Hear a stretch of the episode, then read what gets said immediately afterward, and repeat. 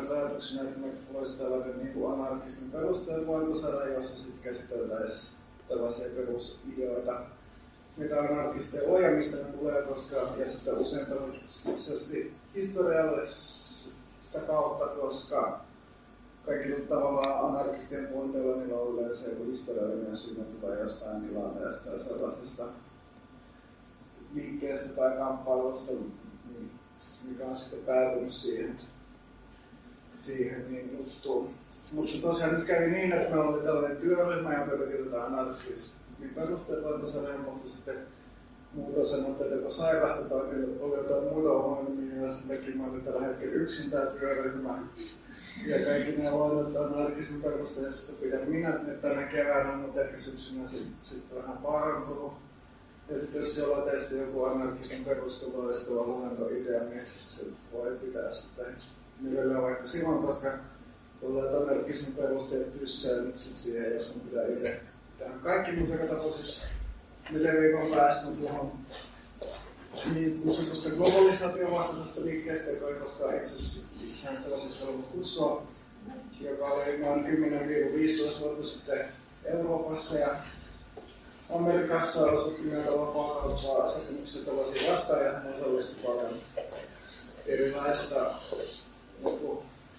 antiautoritaarista vasemmistoa, mutta myös kaikenlaisia kansalaisjärjestöjä ympäristötoimijoita, joka oli siihen aika iso juttu ja se liittyy siihen, että on kesällä sitten taas Hampurissa G20-tapaaminen, jos on tulossa, johon on tulossa Donald Trump ja tällaista ja olen mukana järjestämässä sinne bussikuljetuksia, että sitten sinne voi mennä sellaiseen isoon Euroopan kapitalismin vastaiseen mobilisaatioon, mutta tietysti siinä kontekstissa on hyvä pelata sitä, että miten tällaisia protesteja aikaisemmin järjestetään, mitä niillä on saavutettu.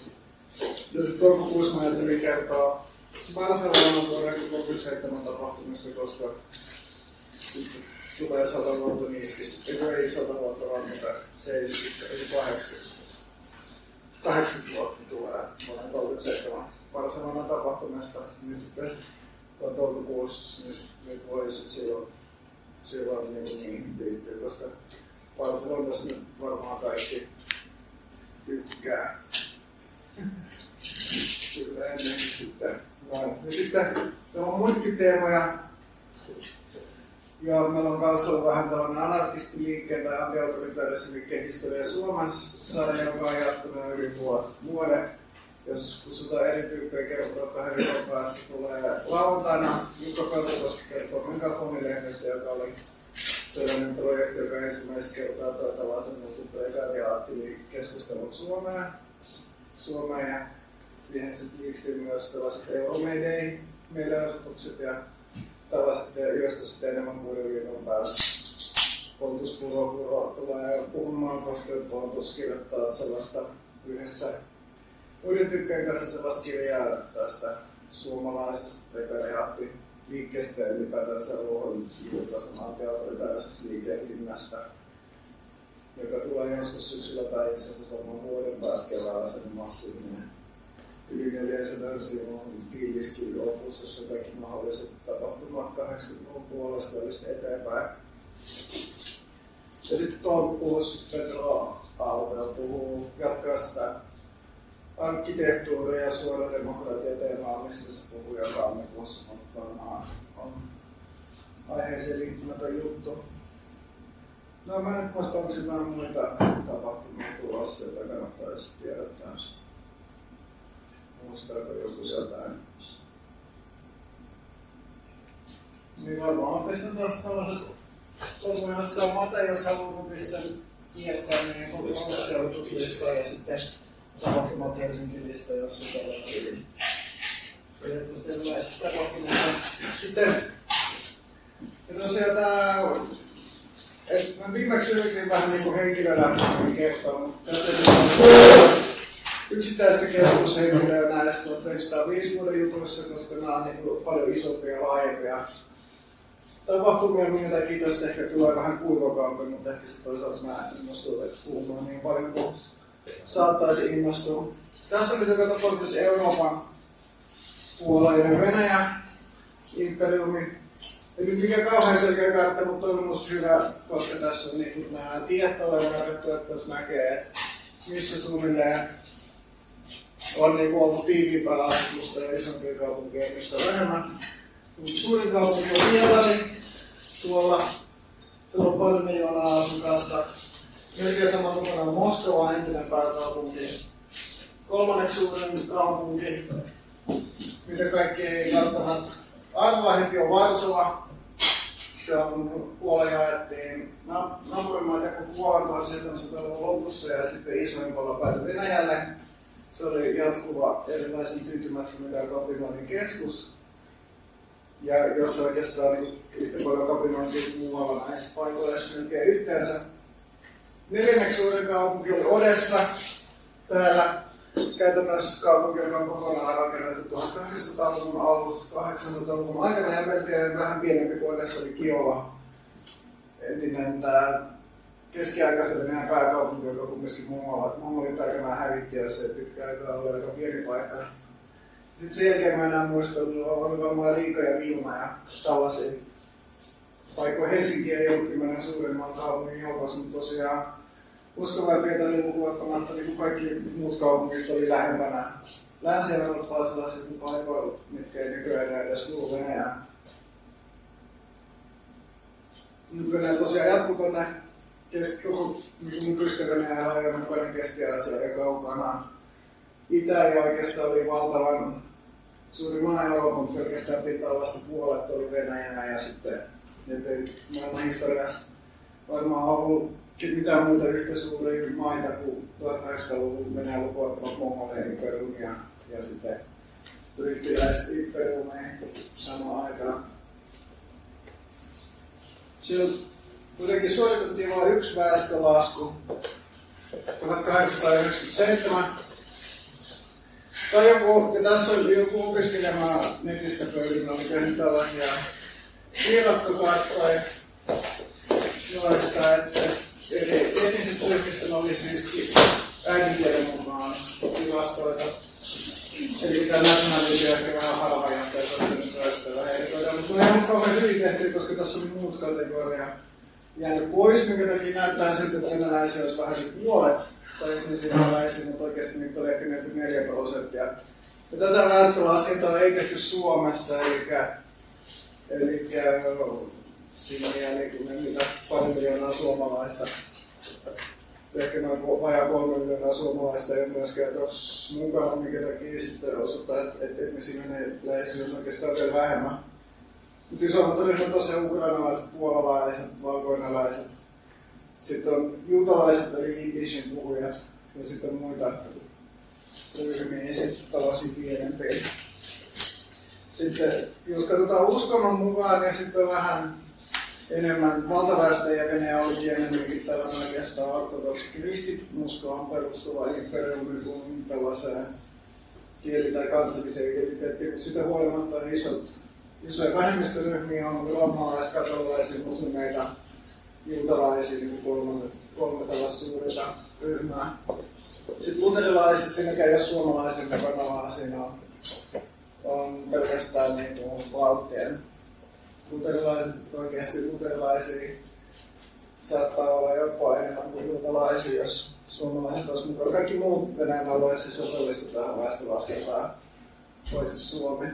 Sitten jos katsoo sosiaalista ryhmää, niin tässä on oikeastaan ainoa missä niin mitä homogeenisyyt, koska yli kolme neljäsessä on, on pienviljelijöitä ja kasakoita. Kasakat siis käytännössä myös, myös viljelijöitä. Meillä on ollut tietynlainen autonominen asema ollut aikana, joka sitten 1800-luvun aikana se on integroitu siihen systeemiin.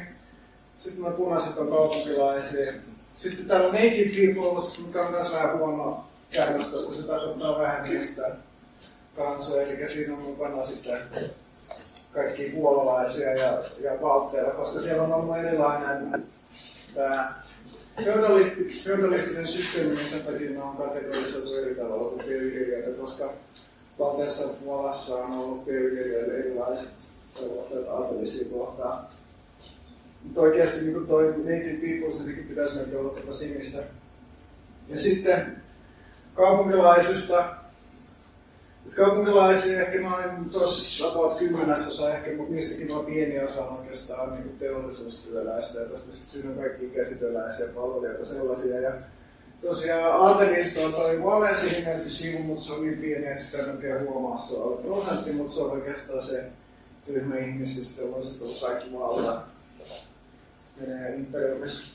Sitten tämä vielä niin kuin erityisesti tästä juutalaisten osuudesta, koska ne tulee tässä vielä myöhemmin esiin. Eli juutalaisia oli oikeastaan ollut Venäjän imperiumissa vasta sitä mukaan, kun oli valattu näiden puolalaisten maita, koska Puola oli sellainen maa, johon juutalaiset pakeni keskiajalta ja varmasti uudella ajalla, tuli Euroopan erilaisia vainaa. Ja tuossa on tosiaan mikä muualla Venäjällä, muualla Venäjällä ei pääsääntöisesti juutalaiset saa muuttaa. Moskova ja Pietari jotain poikkeuksia sitten Siperiassa oli jotain vapauksia, mutta pääsääntöisesti juutalaisten piti pysyä tuolla alueella, missä ne on.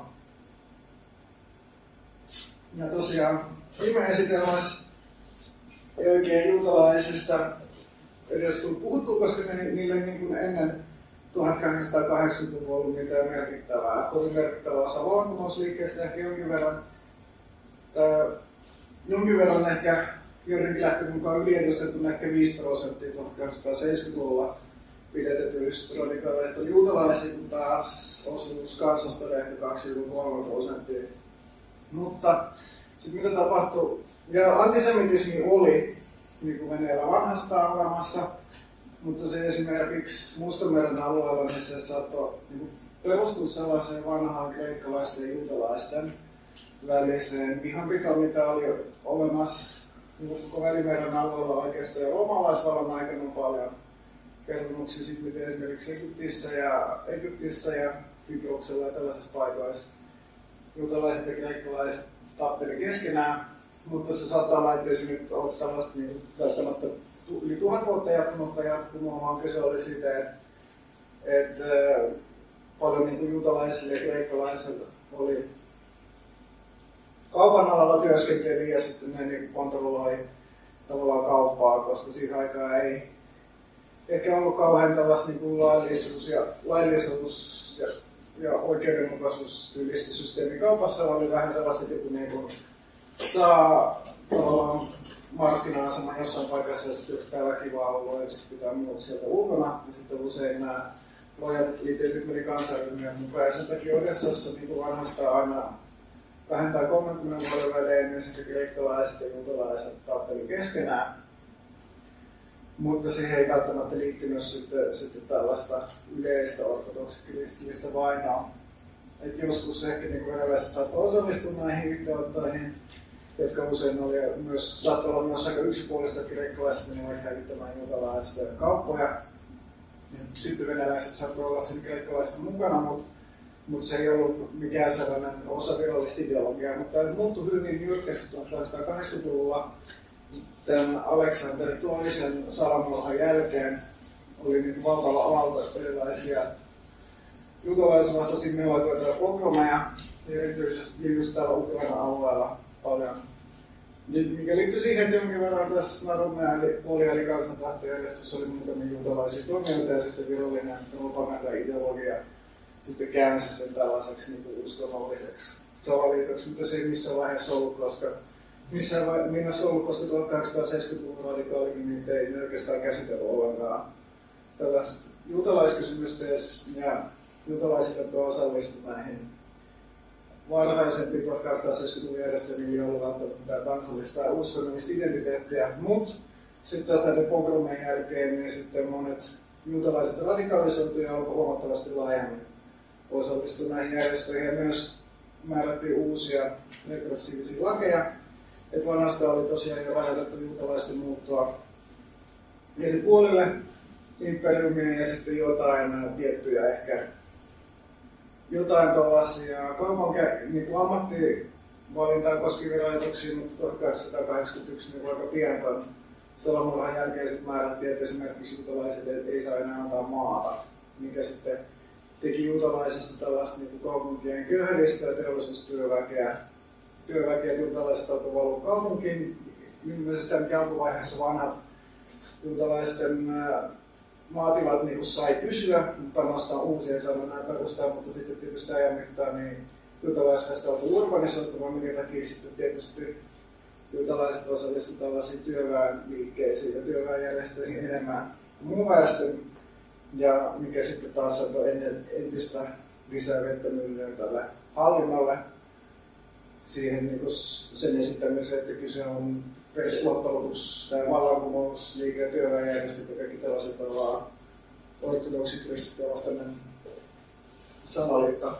Tässä on oikeastaan yksi henkilö, niin kuin melkein ainoa, mikä mä ajattelin tässä nostaa esiin, koska se on vähän tämmöinen niin siirtymävaiheen toimia näiden 1870-luvun ja myöhempien toimien välillä. Se on Aleksander Ulyanov, joka on Leninin isoveli. Tässä on Leninin perhe, 1870-luvulla Aleksander on tuossa keskellä ja Vladimir on tässä. Siis nimihän oli alun perin Ulyanov, tai Lenin on pelkästään salanimi. Ulyanov oli sellainen tietysti tavallaan tyypillinen aikansa toimija. Periaatteessa ei ole mitään rikkaita noin näiden Ulyanovien vanhemmat oli alun perin maa taustaisia, mutta ne kuitenkin onnistuivat rikastumaan sitten 60-70-luvulla. Tai se isä, Emini, niin kun se äiti oli jo vanhasta aatelisperheestä ja ne nousi ja Simbirskissa, joka sinne Volga rantakaupunki nimeltä Ulyanausk, näiden niin Leninin tämän syntymänimen mukaan nimetty, niin sitten sai myös tällaisen perinnöllisen aatelistittelin, eli ne on tällaista niin kuin, no, vastikään aatelissa ja aatelistoa, Aleksander oli luokansa paras oppilas ja myös Pietarissa opiskellessaan sai tällaisen eläintieteen mitalin. Eli niin kuin monet näistä Selmän vallankumouksellista se on tällaista luonnontieteen taustaa, mutta sitten myös hyvin nopeasti liittyi mukaan radikaalitoimintaan ja päämääränä sen unohtaa saari. Mutta siinä sitten, ja tämä on tosiaan 1886 ensimmäinen maaliskuuta, ja kuten 1987, niin ensimmäinen maaliskuuta, eli 21-vuotiaana. Ja oli myös siis alusta loppuun aika paljon näiden niin 20 opiskelijasuunnitelman myös Aleksanterin rakentaminen pommit, mutta poliisi oli kumminkin saanut, jonka tarkoitus oli räjäyttää saari.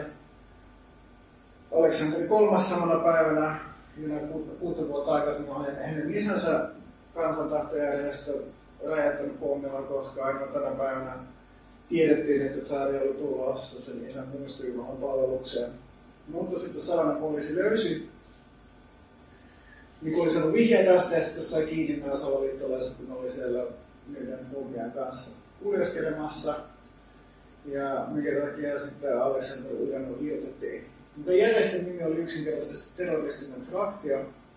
Ja se mielenkiintoista oli se, että se ohjelma oli sellainen tietynlainen niin symbioosi tällaisia aikaisempia näitä kansantahtojärjestön ideoita, mutta sitten marksilaisuutta. Koska näiden niin kuin, ohjelmassa oli, että vallankumouksen tekee teollisuustyöväki, joka on tällainen niin kehityksen etujoukko, se on niin idea, mikä tuli Marksilta. Mutta sitten kuitenkin, koska työväki nyt ei ole niin paljon repressiota ja työväki ei ole vielä valmis järjestäytymään, niin sen takia intelligenssin ja aseriston pitää räjäyttää saari pommilla. Et, se nyt tavallaan oli ajatus tällaisesta työelämää massa-organisaatiosta, mutta siis käytännössä myöskin Helsingin porukasta ajatellen pitää toimia tälleen vanhan tapaan. Tosiaan jos on jotain kysymyksiä tai pointteja, niin voin sanoa suoraan, koska muuten mä vaan tässä puhun tauottaa koko ajan.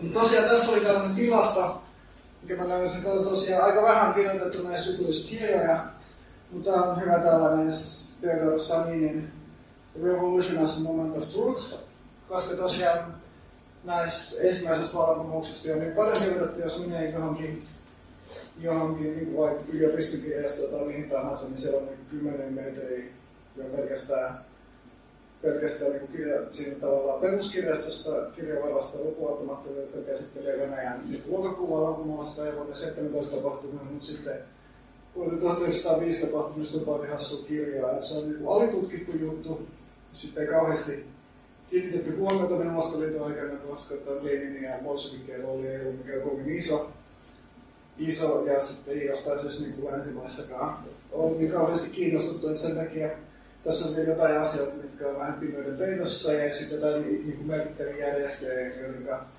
koko toiminnasta ei välttämättä tiedetä niin kauheasti. Mutta tosiaan, mutta yksi lähde, mikä on niin olemassa, on aika kattavaa Saarin Oron eli sellaisen poliisin tilastot. Ja se on tosiaan niin kuin, tilastoituneet rikokset valtiota vastaan ammatin mukaan. Ja tässä, tässä on tosiaan verrata 1880-lukua ja sitten 1900-luvun ensimmäisiä vuosia.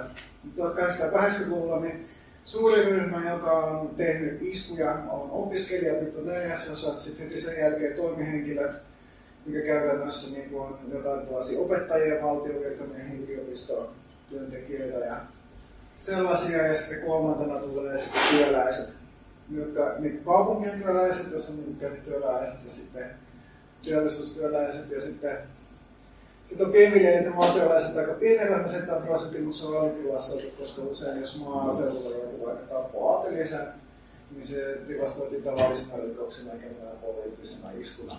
Et, et tietysti niin oikeasti jos tietyn laajassa mielessä mentiin poliittisesta rikoksesta, niin varmasti on niin maaseudulla suhteesta niin paljon enemmän. Se on tässä jo vääristymä, mutta varmaan antaa myöskin aika hyvät noin niin kaupungin suhdeluvut, suhdeluvut niin kuvasi mitä on tapahtumassa. No sitten 1900-luvun alkuvuosina niin kuin ihan toisella lailla on yhtäkkiä siinä kaupunkien työläiset 50 prosenttia ja kaikki muut ryhmät pienentynyt. Ja tosiaan 1280-luvulla oli tavallista, että myös esimerkiksi subsidiarit saattoi osallistua näihin salaliittoihin. Mutta sitten 1900-luvun alkuvuosina niin armeija on jo aika lailla kaikista epälojaalisista elementeistä puhdistettua. Ja sitten tosiaan mikä tässä oli seurauksena siihen, että tämä niin meidän, ja tietysti tässä ei ole kokonaismääriä ollenkaan sinne, jos alkuperäisessä olisi tuossa kirjasta ollut, mutta varmaan niin voi arvioida, että nämä määrät on niin vähintään kymmenen kertaiset rikosten kokonaismäärissä. Että sinänsä kaikki nämä luokat on varmaan niin tehnyt entistä enemmän erilaisia iskuja ja poliittisia rikoksia, salamurhia ja sabotaasia, kun 1880-luvulla, mutta työläisten määrä on taas kasvanut suhteessa paljon enemmän kuin muuten. Et suinkaan niin kuin välttämättä opiskelijat ei ole passivoitunut, vaan päinvastoin niin opiskelijaliike on paljon suurempi, mutta sitten taas työläisen tuntuu paljon enemmän. Ja tässä niin muutoksesta ensinnäkin oli No siinä on erilaisia seurauksia. Tietysti oli tällaista niin nopea teollistumisen aikaa oikeastaan, vaikka olikin tietysti jonkinlainen 1880-luvun tämmöinen pitkä lamakausi ja se ei oikeastaan Venäjällä loppunut missään vaiheessa, paitsi ehkä vähän ehkä 1905 vuoden jälkeen. Siinä myös 1870-luvulla on niin valtavan nopea teollistuminen ja kasvu.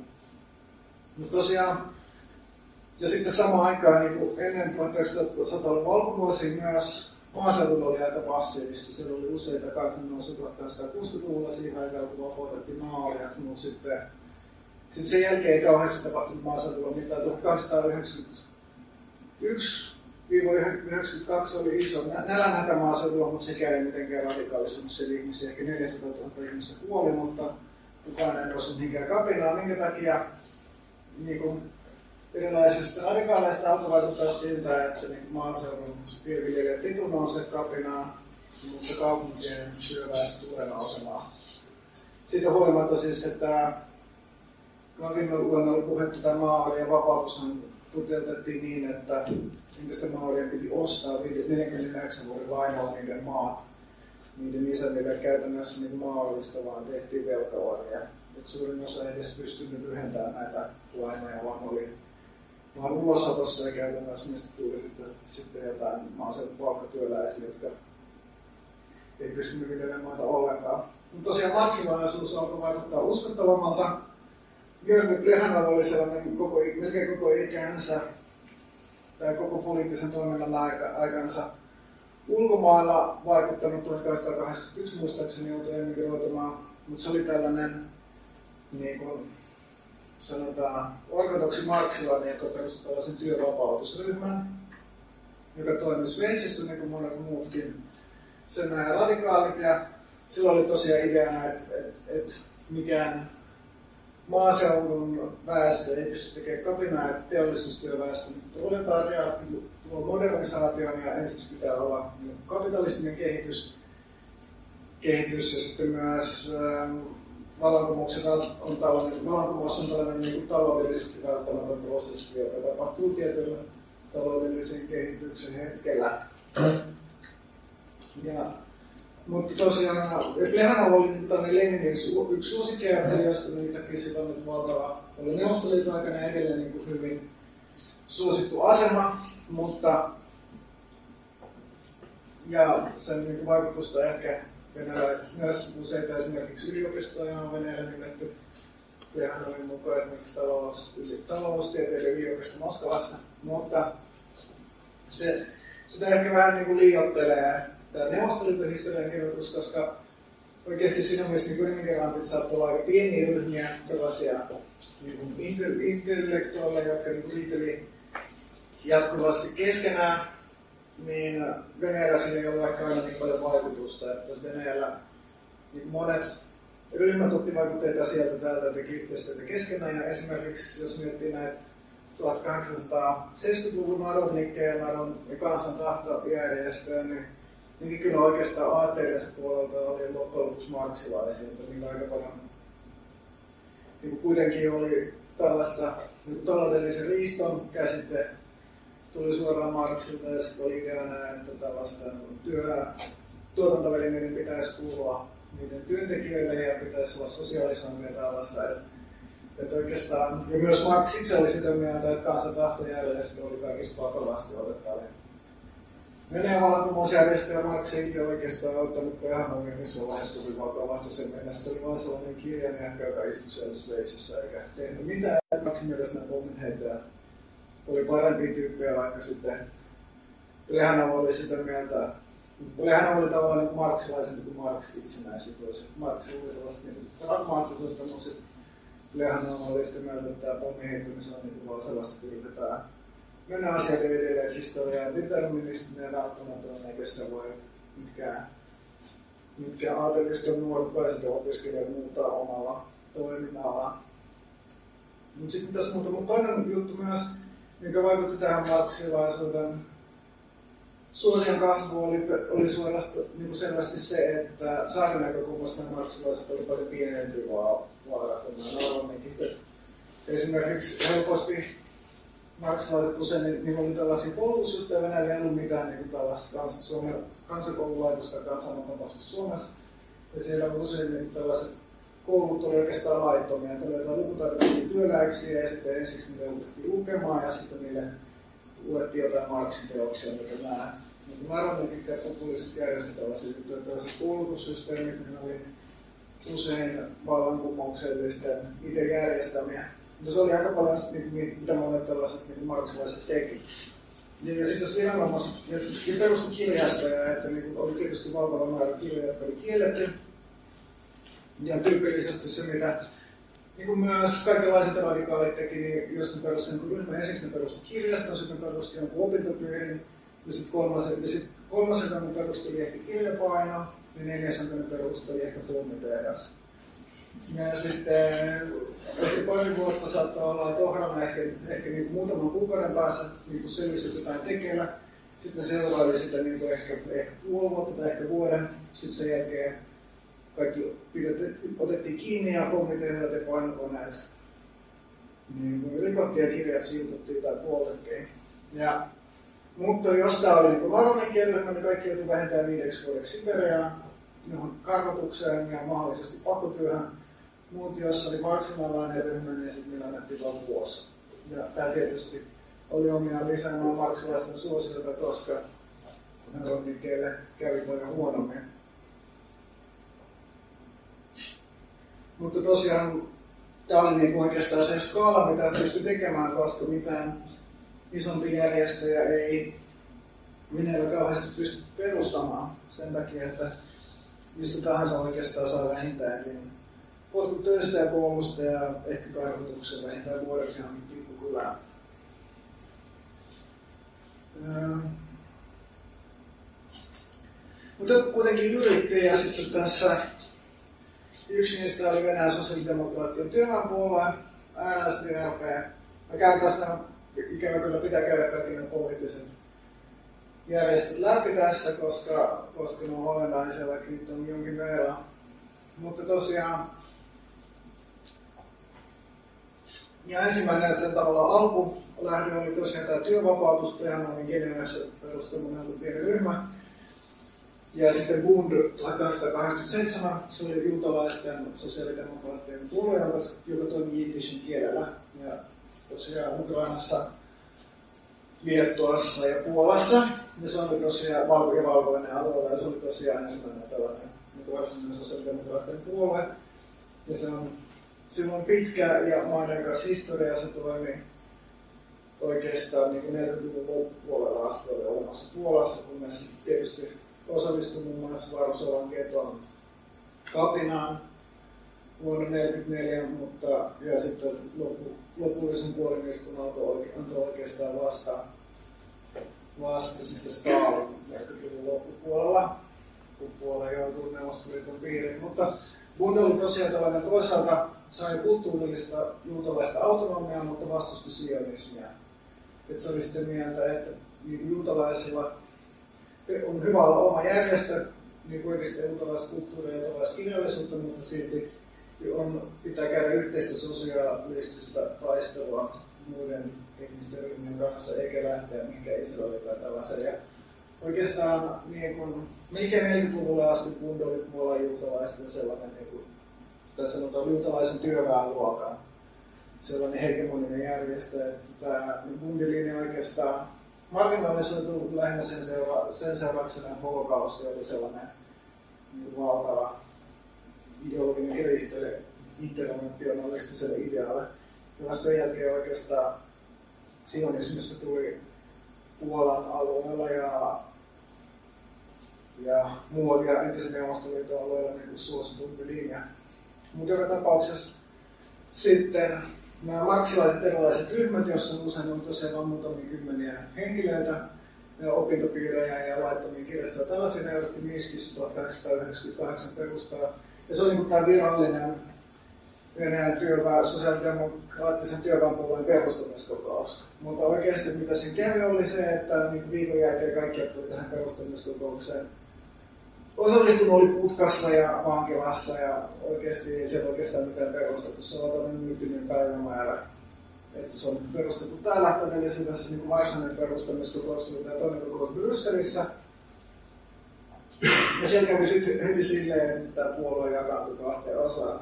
Ja mistä se liitto tuli alun perin, siinä oli, oli niin Leninin ja Juuli Markkanolla oli liita siitä, että pitäisikö puolueella olla että oli ensimmäinen niiden sääntöpykälä, ja sitten sit oli niitä, että pitäisikö niin puolueeseen osallistua vai pitäisikö puolueessa olla jäsenenä.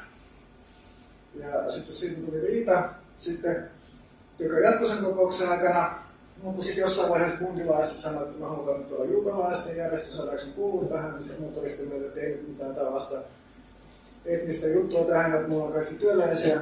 Sitten bundilaiset käveli pois, minkä takia yhtäkkiä Leniniltä, joka kannatti jäsenyyttä osa, osallistumista jäsenyyden sijaan enemmistä, ja sitten Lenin sit sen jälkeen potki keskuskomiteasta pois kaikki, jotka ei ollut sen mukaisia. Ja päätti kutsua itseään bolshevikeiksi, joka tarkoittaa enemmistö, eli bolshismo. Ja sitten juuri Martoin jostain syystä niin hyväksytään, että Lenin oli ollut, ollut enemmistö ja hyväksytty myös kutsua itseään menshevikiksi, eli vähemmistöksi vaikka oikeastaan jos nämä punkilaiset laskee mukaan, niin, niin ei bolshevikkeja olisi ollut edes puolia. Mutta joka tapauksessa oikeastaan tämä jakaantuu ei kahteen vaan kolmen osaan. Ja tosiaan tähän juttuun myös esimerkiksi Latvian demarit osallistuivat. Oikeastaan Suomen sosiaalidemokraatit oli ainoa tällainen näistä imperiumin puolueista, jotka ei pitänyt tarpeen mukaisena kuulua tähän ja tämä Brysselin kokous itse asiassa kävi niin, että, että Belgian viranomaiset lopetti sen kokouksen Venäjän painostuksesta ja ne joutui siirtyä kesken kokouksen Lontooseen, jossa ne sitten jatkoi kokouksen loppuun. Ja sitten kolmas ja neljäs kokous niin oli oikeastaan sitten tämän vallankumouksen aikana ja sen jälkimainingeissa. Että oikeastaan tämä niin kuin, demokraat, niin kuin demaripuolue, niin sitä käy oikeastaan luen, jos se ehditti kunnolla perustaa siinä vaiheessa, kun tämä vallankumous alkoi. Ja mutta tosiaan vielä tästä niin rinnasta, että se selitetään silleen, että, että jäsenyys on niin kuin vähemmän kuin osallistuminen. Että osallistuminen on se, että pitäisi olla niin kuin vähän aktiivisempi kuin se, että on jäsenenä. Ja sitten pohjimmiltaan niin pointti on niin että Lenin halusi tällaisen niin etujoukkoon puolue, joka on niin kuin aika tällainen vertikaalinen.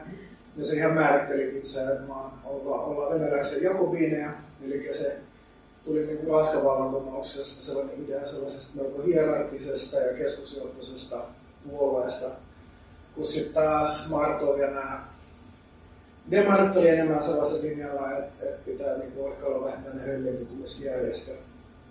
Ja, tämä, ja Lenin tosiaan, se ei oikeastaan sen niin idea tule mitenkään Marksilta, vaan ehkä tulee sen iso Broidilta ja sitten näistä 1870-luvun pommin heittäjiltä, jotka aina myös halusi tehdä tällaista pyramidiomaista järjestöä.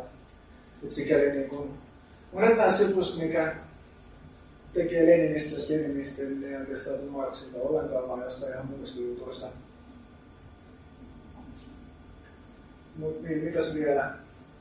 Ja tosiaan, mutta se on kyllä ihan silleen, että, että Lenin kyllä sai oma linjansa taakse varmaan enemmistö etenkin venäläisistä tämän demaripuolueen tyypeistä, mutta sitten joissain maissa, esimerkiksi Georgiassa käytännössä kaikki oli myysyliikkeen. Että se vähän niin kuin yritti alueen että, että kummalla osalla oli enemmän porukkaa. Ja vaikka myysyliikkejä ei ehkä ollut niin paljon kuin bolshevikkejä, niin sitten monet näistä niin aatteellisista ja tavallaan koulutetummista marksilaisista tyypeistä, niin on nimenomaan myysyliikkeen. Mutta isompi oikeastaan tavallaan Sanotaan, että näistä tapahtumista vähintään yhtä tärkeä ja, ja ehkä myös vuoden 17 tapahtumista on sosiaalivallankumouksen puolella PSR. Ja se edustaa oikeastaan enemmän sitä juttua, mistä puhuin viimeksi, eli 1870-luvun pomminheittäjiä ja näitä tavallaan, jotka enemmän niin näki, että pienviljelijöissä ja maaseudussa on se vallankumouksen, vallankumouksen perusta. Ja semmoisia Hertsenin alkuarvoja tällaisia 1800-luvun puolivälin ja 1860-luvun venäläisiin ajattelijoihin perustuva juttu, jotka oli sitä mieltä tosiaan, että oli vanha linja, mutta siellä oli oikeastaan erilaisia että oli tosi sellainen heterogeeninen liike, että monet eseristä niin oikeastaan saattoi olla niiden taloudelliset ajattelulta aika marksilaisia, että enemmän sitä, mutta teollisuustyöväki on se. Ja siellä oli porukka ihan laidasta laitaa osallista mieltä, että että ehkä niin olennaisinta oli tässä vaiheessa jo ihmisoikeuksia ja demokratiaa ja sitten se, mitä tehdään talouden suhteessa, on niin tärkeää. Että se oli niin väkeä tosi niin kuin todella jyrkästä vasemmistosta sellaisia niin kuin melko liberaaleja porukkaa, joka oli kumminkin kaikki yhtä mieltä sitä, että saari pitää murhata kaikki näin kätyleineen. Ja sitten oli tällaisia järjestöjä oikeastaan, niin kuin tosiaan nämä eri ryhmät usein kesti sellaista puolesta kaksi tai kolme vuotta, ja siinä vaiheessa, kun Naruna ja Volia oli oikeastaan, eli tämä kansan tahtojärjestö oli kokonaan mursattu 1890-luvun alussa, niin sitten Saratovissa, joka on kanssa näitä Volga rantakaupunki, on vielä yksi ryhmä jäljellä. Ja sitten kolme vuotta myöhemmin muutti Moskovaan ja kaikki tyypit ja nimesi itsensä mahtipontiseksi sosiaalivallankumoukseksi pohjoiseksi, pohjoiseksi liitoksi. Tai oikeastaan se oli vain niin yksi ryhmä. Mutta ne kumminkin alkoi verkostoitumaan, koska jossain vaiheessa näiden viimeisenä vuosina 1800-luvun näitä ryhmyyttässä oli niin paljon, että ohjelmaa ei oikein pysynyt enää perässä, eikä ehtinyt pistää kaikki vankilaan. Ja sen takia sitten vuonna 1901 ja 1902 perusti tällaisen sosiaalivallankumouksellisen puolueen. Siitä huolimatta, että ei oikeastaan pystynyt järjestämään mitään puoluekokousta, koska jos olisi järjestänyt jonkun puoluekokouksen jossain Venäjällä, niin sitten vuoronaiset ja ottanut kaikki kerralla kiinni. Nyt se enemmän perustui tällaisen kirjeenvaihtoon. Ja, mutta olennaista oli, että ne kuitenkin perusti tällaisen taistelujärjestön, joka toimi puolueesta riippumatta sillä tavalla, että oikeastaan puolueen johtoryhmä vaan päätti, että tämä, tämä pitäisi murhata ja sitten ne räjähti sen. Ja onnistui siinä. Ja aika paljon tämä käytännön toiminta oli just sellaista. Vaikka ne sitten myös yritti osallistua kaikenlaisiin muihin rähinöihin, mitä sitten oli olemassa. Mutta tosiaan varsinaisen perustamiskokouksen tai puolueen, missä tästä niin tavallaan tuli varsinainen puolue, niin se pystyttiin pitämään vasta tämän vallankumouksen aikana. Ja silloin tosiaan siitä porukasta se terrorismi, joka vähän kaikista maltillisimmat tyypit, vastusti terrorismia, mutta sitten myös tällaiset maksimalistit, jotka oli sitä mieltä, että sen lisäksi, että tapetaan saari kätöröitä, niin pitäisi tapaa myös kaikki puolueet ja maanomistajat. Mutta niistä ehkä sitten, kun mä puhun 17 tapahtumista enemmän, niin ehkä niistä enemmän puhuu, koska tämä vuosi 1906 niin se on oikeastaan viimeinen, mitä mä tässä yhteydessä käsittelen. Ja sitten näiden lisäksi oli myös liberaaleja, jotka ehkä niin suorata jatkumoa Hertzelin ideoille. Ja ne aika paljon edessä sillä tavalla, että perust, silloin samalla aikaan kun vapautettiin Maoria, niin perustettiin tällainen Zemst, eli maasäätöjärjestelmä. Se ei ollut koko Venäjällä, vaan se oli ehkä niin enemmän sillä alueella, millä oli Maorius Euroopan puolella. Ei ollut Siperiassa eikä Arolla eikä Valtiassa, mutta se oli sellainen itsehallintojärjestelmä, joka oli kuitenkin rajattu, että esimerkiksi talonpojat ei saanut äänestää itseään, vaan niiden piti äänestää jotain isoja maanomistajia. Mutta aika paljon kaikki tällaisia liberaaleja ja uudistusmielisiä tyyppejä tuli just Oho, liberaali uudistusmielisiä tyyppejä kumminkin halusi osallistua tähän itsehallintojärjestelmään, koska koska ne on niin sitä mieltä, että sitä kautta pystytään parhaiten ajaa tällaisia erilaisia reformeja ja lisätä talonpoikaisten sivistystasoa ja sellaista. Ja sitten ja näille tosiaan on niin näkemys kaikkea tällaiseen terrorismiin ja suoraan toimintaan oli vähän tällainen niin kuin vaihteleva. Ja, niiden, ja sitten kun tämä on lokakuussa 1905 näistä järjestetty puolueeksi, ja KADE, se tulee siis konstituution demokraattisesta partia, eli K tulee perustuslaista ja D tulee demokraattisesta. Samalla tavalla kuin Eserissä on niin SR, sosiaalivallankumouksellinen. Eli niin kätevästi näiden puolueiden nimet, missä tulee tällainen kirja väännöksistä ja sen on helppo muistaa. Mutta tosiaan nämä miten sitä mieltä, pääasia on saada Duuma ja perustuslaki ja jonkinlainen edustuksellinen systeemi. Meillä oli siis jos ei vielä tullut esille mitään absoluuttista järjestelmää, jossa periaatteessa ei ollut mitään, mikä rajoittaisi saada tekemiä päätöksiä mitenkään. Ja sitten nämä muihin kysymyksiin, esimerkiksi maa-uudistuksiin niin, ja, ja työväestöoikeuksiin vähän erilaisia näkemyksiä. Sitten ehkä vähän anarkisteista on tässä vielä niin sivuosassa, koska ne tulee oli joku arkistolähde, Ohranan lähde, joka mukaan Suomessa olisi ollut joku anarkistinen ryhmä 1895, mutta en koska löytänyt tähän mitään muita viittauksia. Et varsinaisesti anarkistiryhmät ilmaantuivat vuoden 1903 paikkeilla. Ja se on vähän tällainen erikoista, minkä takia anarkismi tuli Venäjälle vasta näin myöhään, koska anarkismin tällaisista perustajista niin moni on näitä venäläisiä emigrantteja, esimerkiksi Bakunin, joka oli anarkisti 1860-luvulla ja sitten Kropotkin 1880-luvulla eteenpäin. Asui Lontoossa ja ne oli osallistunut ensimmäisen internationaalisen kahteen jakoon, mutta ensimmäisen internationaalin jako jakaantuminen anarkisteihin ja marksilaisiin, niin se ei oikeastaan niin Venäjälle kauheasti heijastunut. Ja sitten nämä anarkistiset ryhmät, jotka tosiaan tässä tuli 1900-luvun alkuvuosina ne oli ehkä enemmän tällaisia niin kuin nuorten teo, niin kuin kaupunkien työväestön miesten pomminheittäjäryhmiä, jotka keskittyivät sellaiseen, että ne ampui jotain vihattuja poliiseja tai, tai tehtaanjohtajia erilaisten lakkojen yhteydessä. Ja niiden inspiraatio oli ehkä enemmän sellainen niin teon propaganda, anarkismi ja Ravachol ja tällaiset niin ranskalaiset ja espanjalaiset pomminheittäjät. Et sinänsä se ei ollut välttämättä irrallista mistään niin konflikteista. Ne oli pääosa aktiivisesti juutalaisia, ne oli tosiaan näillä juutalaisalueilla, joka tietysti liittyy siihen, että siellä oli kaikista väkivaltaisimmat tällaiset konfliktit, koska oli myös sellainen yleinen ilmapiiri, että oli juutalaisten vastaisia pogromeja ja sitten paljon koska niin Puola oli myös yleisesti sellainen niin sekä vastarinnan että repression keskus. Ja siellä oli myös niin kaikista teollisuuden alueet.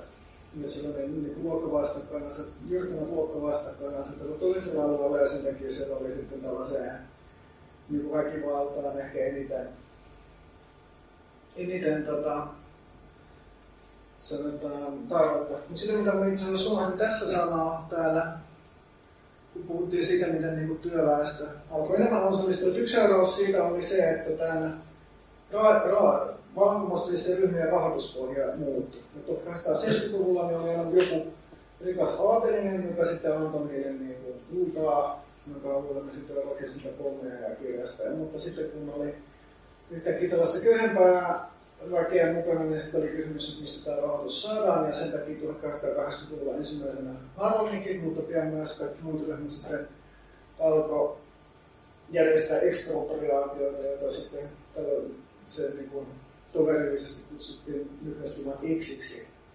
Että ryöstettiin sitten rahakuljetukseen, pankkeja ja tällaiseen.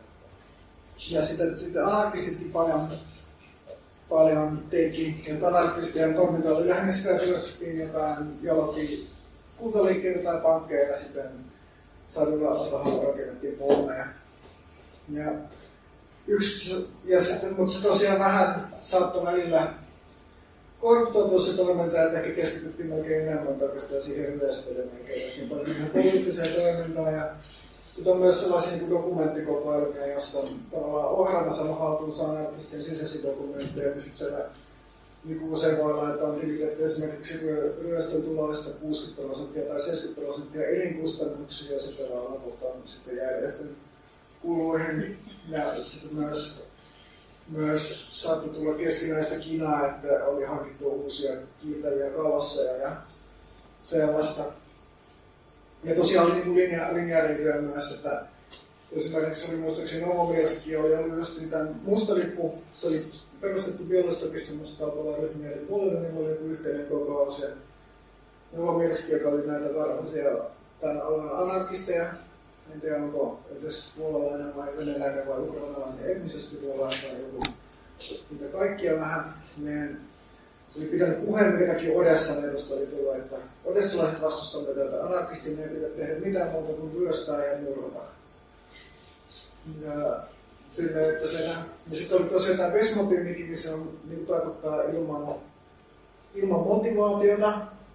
Ja mikä idea, että tehdään tällaisia niin yleisiä iskuja, jotka valvoivat kaupunkivoimariston keskukseen. Sekin taktiikka oli omaksuttu Ranskasta ja Espanjasta. Että esimerkiksi saatetaan räjäyttää joku hotelli tai kahvila, jos tiedetään puolivälisäädön edustajien olevan. Mutta sitten se ehkä kauhean niin ollut sellainen lähtenyt ilmaista taktiikkaa ja sitten millä paikkakunnilla näitä ryhmiä toimi, niin myös myös saattaa olla yleinen mielipide, että tämä on vaan niin kuin tällaista oikeista provokaatiota, nämä kaikki jutut, että ei vallankumouksellisesti tällaisia juttuja tee. Mutta niistä oli tosiaan paljon erilaisia näkemys erimielisyyksiä näissä taktiikoissa ja Krobotkinhan silloin niin kuin usein pyrki vetoamaan venäläisiä anarkisteihin, että teidän pitäisi nyt osallistua enemmän näihin sosiaaliseen toimintaan ja vaikkapa perustaa työväenyhdistyksiä tällaisia.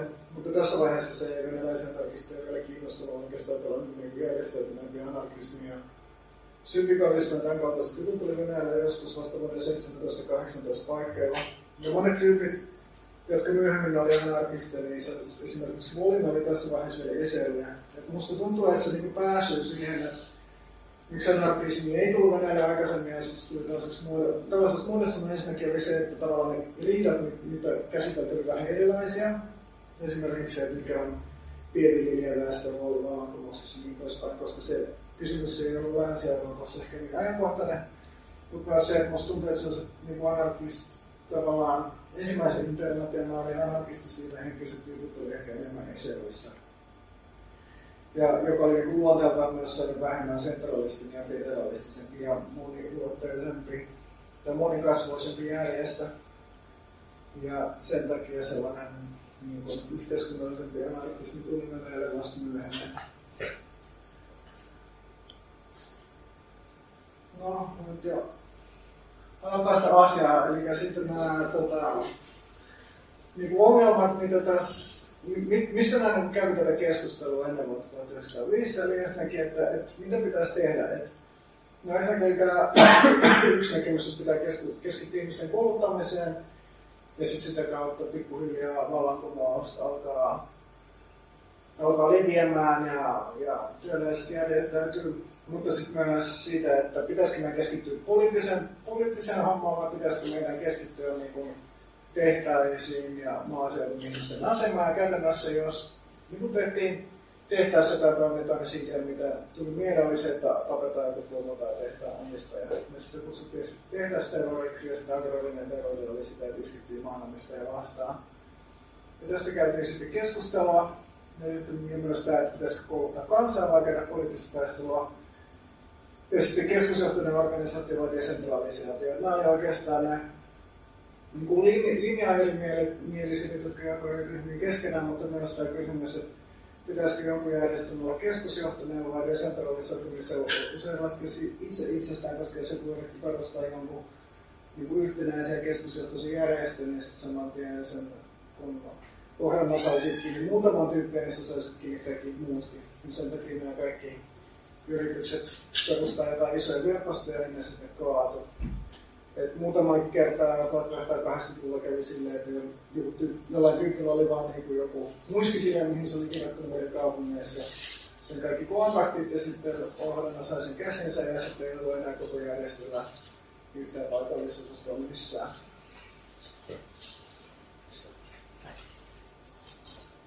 No sitten vähän niin kuin Suomessa. Suomi oli tosiaan erilainen poliittinen todellisuus. Ja monet näistä asioista ei niin kauheasti koskettanut Suomea. Ja 1800-luvun koko aikana niin Suomessa oli hyvin rauhallista ja kansan lojaali ja tyytyväistä. Ja se oikeastaan vasta muuttui. No, oli tietysti kaikenlaista, niin kuin, niin kuin esimerkiksi 1990-luvun alussa.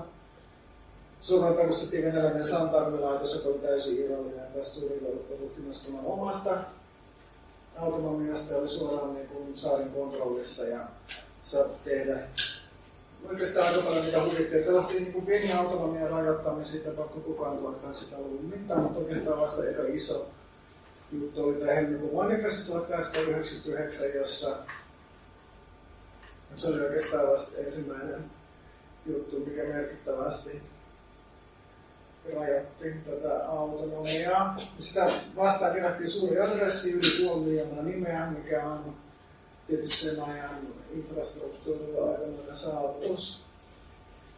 Ja, ja perustettiin erilaisia järjestöjä, oli tämmöinen Kakaali, järjestö, joka oli tällainen maltillinen perustuslaillinen vastarintajärjestö, ja sitten 1902 vuonna alettiin luovuttamaan kutsuntoja, koska Suomen, periaatteessa Suomen kaarti, mikä oli Suomen armeija, niin oli myös erillinen laitos tuosta Saarin armeijasta ja erillinen laitos Venäjän yleisestä armeijasta ja sitten oli tarkoitus käyttää itsehallinnon puitteissa. Mutta sitten Suomen armeija haluttiin, Suomen kaarti haluttiin integroida osaksi Venäjän armeijaa, minkä takia sitten ilmoitettiin, että, että kutsunta, kutsuntoja on yksi, ja järjestettiin yksi maailman historian onnistuneimmista kutsuntalakoista, muistaakseni ehkä jopa 90 prosenttia ihmisistä ei mene kutsuntoihin. Ja sitten myös se oli tuossa tuomiokirkon portaalla iso nälakka silloin huhtikuussa 1902. Ja sitten myös Suomessa radikaaleimmat tyypit turvautuivat tällaisiin iskuihin, muuten kenraalikuvoja, joita 1904 ja Schauman ampui ja sitten syyttää Sösala Soinin, joka oli tämän suomalainen, mutta tällainen myötyväisyystoimija, niin ammatti sitten seuraavana vuonna. Ja yksi tällainen toimija, joka yhdisti Venäjän ja, ja Suomen vallankumousliikkeet, oli Konit Siljankus. Se oli hyvin niin, mielenkiintoinen henkilö. Se oli mennyt, joka oli tällainen niin seikkailijatyyppi. Se oli Meni naimisiin 1880-luvun 11 vuotta vanhemman leskinaisen kanssa, mutta sitten jossain vaiheessa se oli sen leskinaisen rahat sinne määrin niin kuin, tuhlannut, että se joutui pakenemaan velkoja ulkomaille.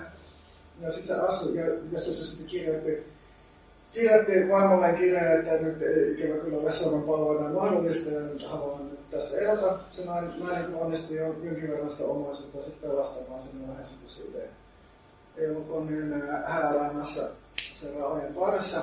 Mutta sitten sitä muiden vaimoja sitten matkusteli Marokossa ja Intiassa ja sitten se oli myös, myös Yhdysvalloissa niin kuin Intianin alueella pyörimässä ja jossain hanttihommissa ja myös perusti erilaisia bisneksiä.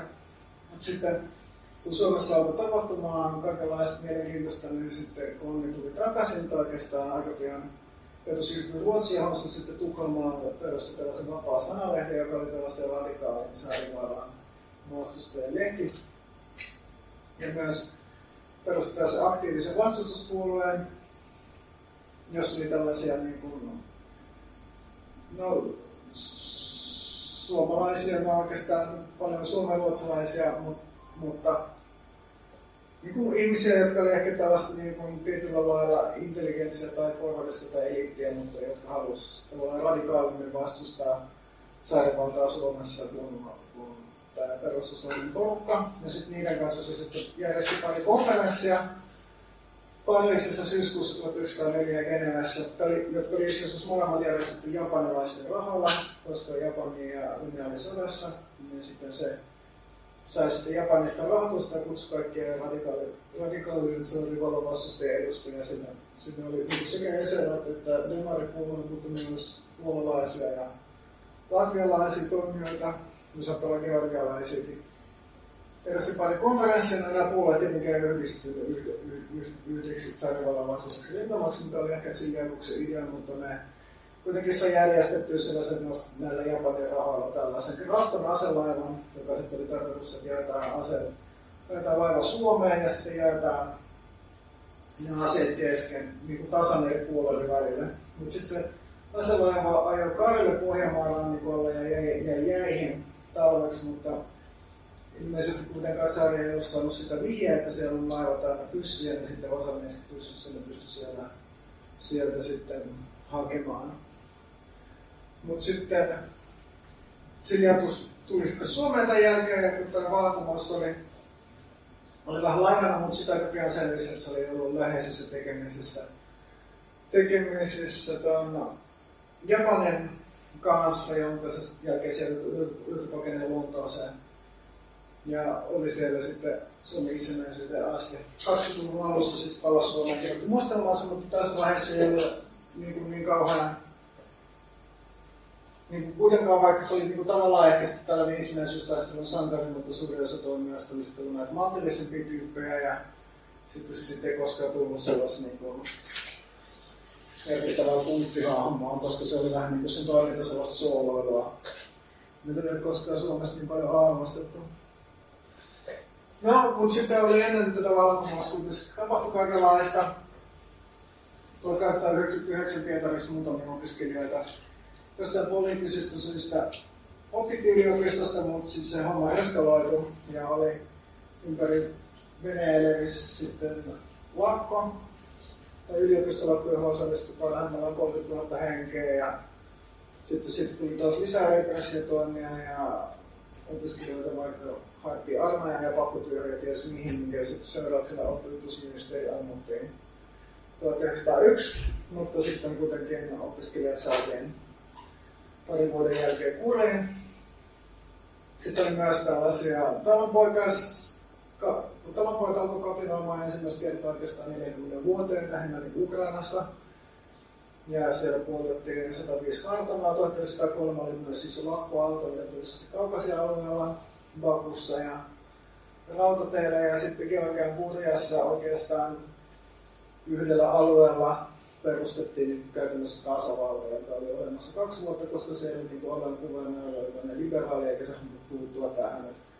Siellä oli se tällainen käytännössä täysin kaksoisvaltasysteemi. Ja Georgia oli jonkinlainen niin kuin anomalia näissä kaikissa vallankumousjutuissa, koska se oli oikeastaan niin kuin ei ollut laisinkaan teollistunut alue, täysin tämmöinen maatalousvaltainen aika takapäiväinen maa, mutta siellä sitten tämä demaripuolue ja niin mensurikin oli täysin hegemoninen niin kuin kaikissa näissä erilaisissa vaaleissa, mitä sitten vallankumouksen jälkimainingeissa saadaan joutui järjestämään, niin äänestettiin lähinnä näitä mensurikkeja sieltä Georgiasta. Siellä tosiaan tämä, tämä tapahtui niin, että siellä oli tämmöinen joku mensurikki oli kylässä opettajana ja sitten se rupesi saarnaamaan niille, että nyt pitää uskoa Marksia ja sosiaalidemokraatteja ja sitten, Mark, sitten nämä talonpojat sanoivat, että, sana, että okei okay, me uskotaan, mutta se pitää, meidän pitää ensiksi varmaan vala. Sitten oli jotain, että mitä ihmettä, että, että, että vaan on, että ne haluttaisiin mitään uskontaa, mutta sitten se kuitenkin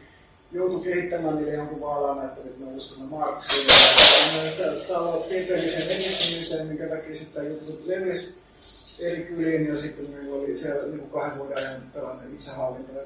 Ne ei niin välttämättä kaikki poliiseja ajanut pois sieltä, mutta meillä on niin ollut niin komission tekemistä sekä niitä ja paikallisia hallintoviranomaisia. Mitä sitten tästä julkaisi esimerkiksi tämä Leninin Israel-lehti paljon uutisia Israelin kipinä, joka oli tämä Demarin päälehti, ja se oli tietysti kaikkein niin Marksin teorian vastainen tuota, tällainen niin sosiaalidemokraattinen itsehallinto kehittyy tällaisessa täysin maalaisella alueella, mutta tässä oli moni tällaisia juttuja, jotka ei ollenkaan mennyt näiden, näiden teorioiden mukaan. No, Venäjän ja Japanin ajoitus sota 1904-1905 se sodan syy oli se, että niin kuin 1800-luvun loppuvaiheessa ja 1900-luvun alussa koko maailma jaettiin tällaisiin siirtomaihin ja myös Kiina oli sellainen alue, jota länsimaat havitteli. Ja oikeastaan yksi tällaisesta viimeisimmästä vallottamattomista alueista. Ja Venäjä tosiaan tuli pohjoispuolelta ja sitten halusi Mansurian itselleen ja satamakaupunkia sieltä Keltaiselta mereltä. Ja Japani oli jo 1890-luvulla valannut Korea ja Japani halusi myös laajata, joten sitten nämä intressit osuivat yhteen. Ja kaikki tosiaan uskoivat, että Venäjä tulee voittamaan tämän sodan. Venäjä muistaakseni laivastamana oli neljä kertaa suuremmat ja sotilasmennot viisi kertaa suuremmat kuin Japani ja suunnilleen samat, samat varmaan kertosuhteet asevoimissa, mutta koska tämä oli kauhuidessa, joka oli tietysti logistisesti hankala, niin sen takia Venäjä hävisi oikeastaan kaikki taistelut tämän sodan aikana. Ja tosiaan Venäjän suunnitelma oli tosiaan, että valvotaan Tokio ja oli tarkoitus tehdä Japanista Venäjän siirtomaan, mutta oikeasti kävi, kävi yksi ihan päinvastoin. Ja se tosiaan, niin kun, ja oikeastaan niin monet tällaiset kapinaliikkeet Venäjällä niin on yltynyt silloin, kun Venäjä hävisi jotain sotia. Samoin, että kävi Krimin jälkeen 1850-luvulla ja sitten jotenkin näiden Turkin sotien jälkeen 1870-luvulla. Ja sitten tämä myös niin kuin ikään kuin osoitti, koska tämä armeija oli myös nyt saarivaiheessa, niin tämä tukipilaili ja sitten myös se niin sekä vallan että oikeutuksen lähde, että, meillä on niin armeijan takia me ollaan suurella laajana, mutta Venäjä oli niin myös tosi ekspansionistinen, se oli, oli, oli 800 vuodessa siis moskolaisen pieni pläntti, ehkä Uudemmalla niin joskus 1200-luvulla ja sitten se oli vallattunut puolet Euroasiasta. Siinä vaiheessa video oli se, että menee niin jatkuvasti laajentuu ja niin sotilasvaltaisella tavalla niin oikeutetaan tämä yksinvaltuus ja absoluutismi, mutta se sitten koki tämä sen ison kolauksen, minkä takia sitten nämä erilaiset yhteiskunnalliset liikkeet yltyy. Sitten oli tämmöinen mielenkiintoinen toimija Georgi Kampon. Se oli alun perin ortodoksi pappi, mutta se osallistui tällaiseen kun 1900-luvun ensimmäisenä vuosina oli tämmöinen innovaatio, että innovaation sairaalalle perustetaan omia ammattiliittoja, jotka on tällaisia valtio, valtio tosiaan koska jos perustetaan näitä omia ammattiliittoja, niin sitten työläiset perustetaan itsenäisesti meidän sitten vaan kusessa. Ja sitten Gabon osallistui näihin, niin se oli tosiaan idea, että pitää niin neuvotella. Ja se oli myös, myös yhteistyö, toimintayhteistyössä poliisin ja ohjelman kanssa. Että se oli, sillä oli tällainen ajatus, että niin kuin, yhteistyössä valtion viranomaisten kanssa parannetaan työläisten asemaa. Mutta siitä huolimatta se myös piti yhteyttä erilaisiin vallankumouspiireihin, erilaisiin eseriin. Ja se sitten, kun Pietarissa syntyi Putiloinen tehtävä lakko joulukuussa 1904, niin sitten Kapon alkoi sitten välittämään hallintokohde ja sitten 9. tammikuuta halusi järjestää ison mielenosoituksen eli vetomus saarelle ja tarkoitus parantaa työläisten, työläisten elinoloja. Tässä vaiheessa koko Pietari oli tosiaan lakossa, ei ollut mitään sähköä eikä julkista liikennettä eikä, eikä mitään sellaista. tähän mielenosoitukseen osallistui joiden noin mukaan 100 000 henkeä. Nyt saari päätti häipyä kaupungista. Ja sitten toivottavasti jos ilmoitetaan, että on saari on häipynyt kaupungissa eikä nyt ota ketään vastaan, niin ehkä ihmiset sitten menee kotiin, mutta eipä mennyt. Ja ihmiset sekä huolimatta tuli tähän mielenosoitukseen. Kaupunki oli 30 000 sotilasta, jotka sitä avasi tulleen mielenosoittajia kohtaan. Ja tosiaan tämä, ja on aika erilaisia arvioita, kuinka moni ihmisiä kuoli todennäköisesti suurin osa ihmisistä taalaantui paniikissa. Paniikissa, ehkä niin muutamia kymmeniä tai enintään sata ammuttiin ja sitten mutta useampi satoja, ehkä jopa tuhat taalaantui kuoliaaksi. Mutta tosiaan mielenostossa oli sellainen, itse asiassa nämä radikaalijärjestöt kehottivat boikotoimaan, koska siinä niiden sen nämä vaatimukset eivät tarpeeksi oli myös kaupunkihan tietysti sukutila jakamaan jotain lentolehtisiä, jossa kehotetaan johonkin radikaaliin toimintaan vallankumoukseen, niin ne pitää repiä. Mutta sitä huolimatta oli sitten se tapaus, mikä sytytti tämän vallankumousliikkeen muutamassa viikossa lakot levisi joka puolelle Venäjää.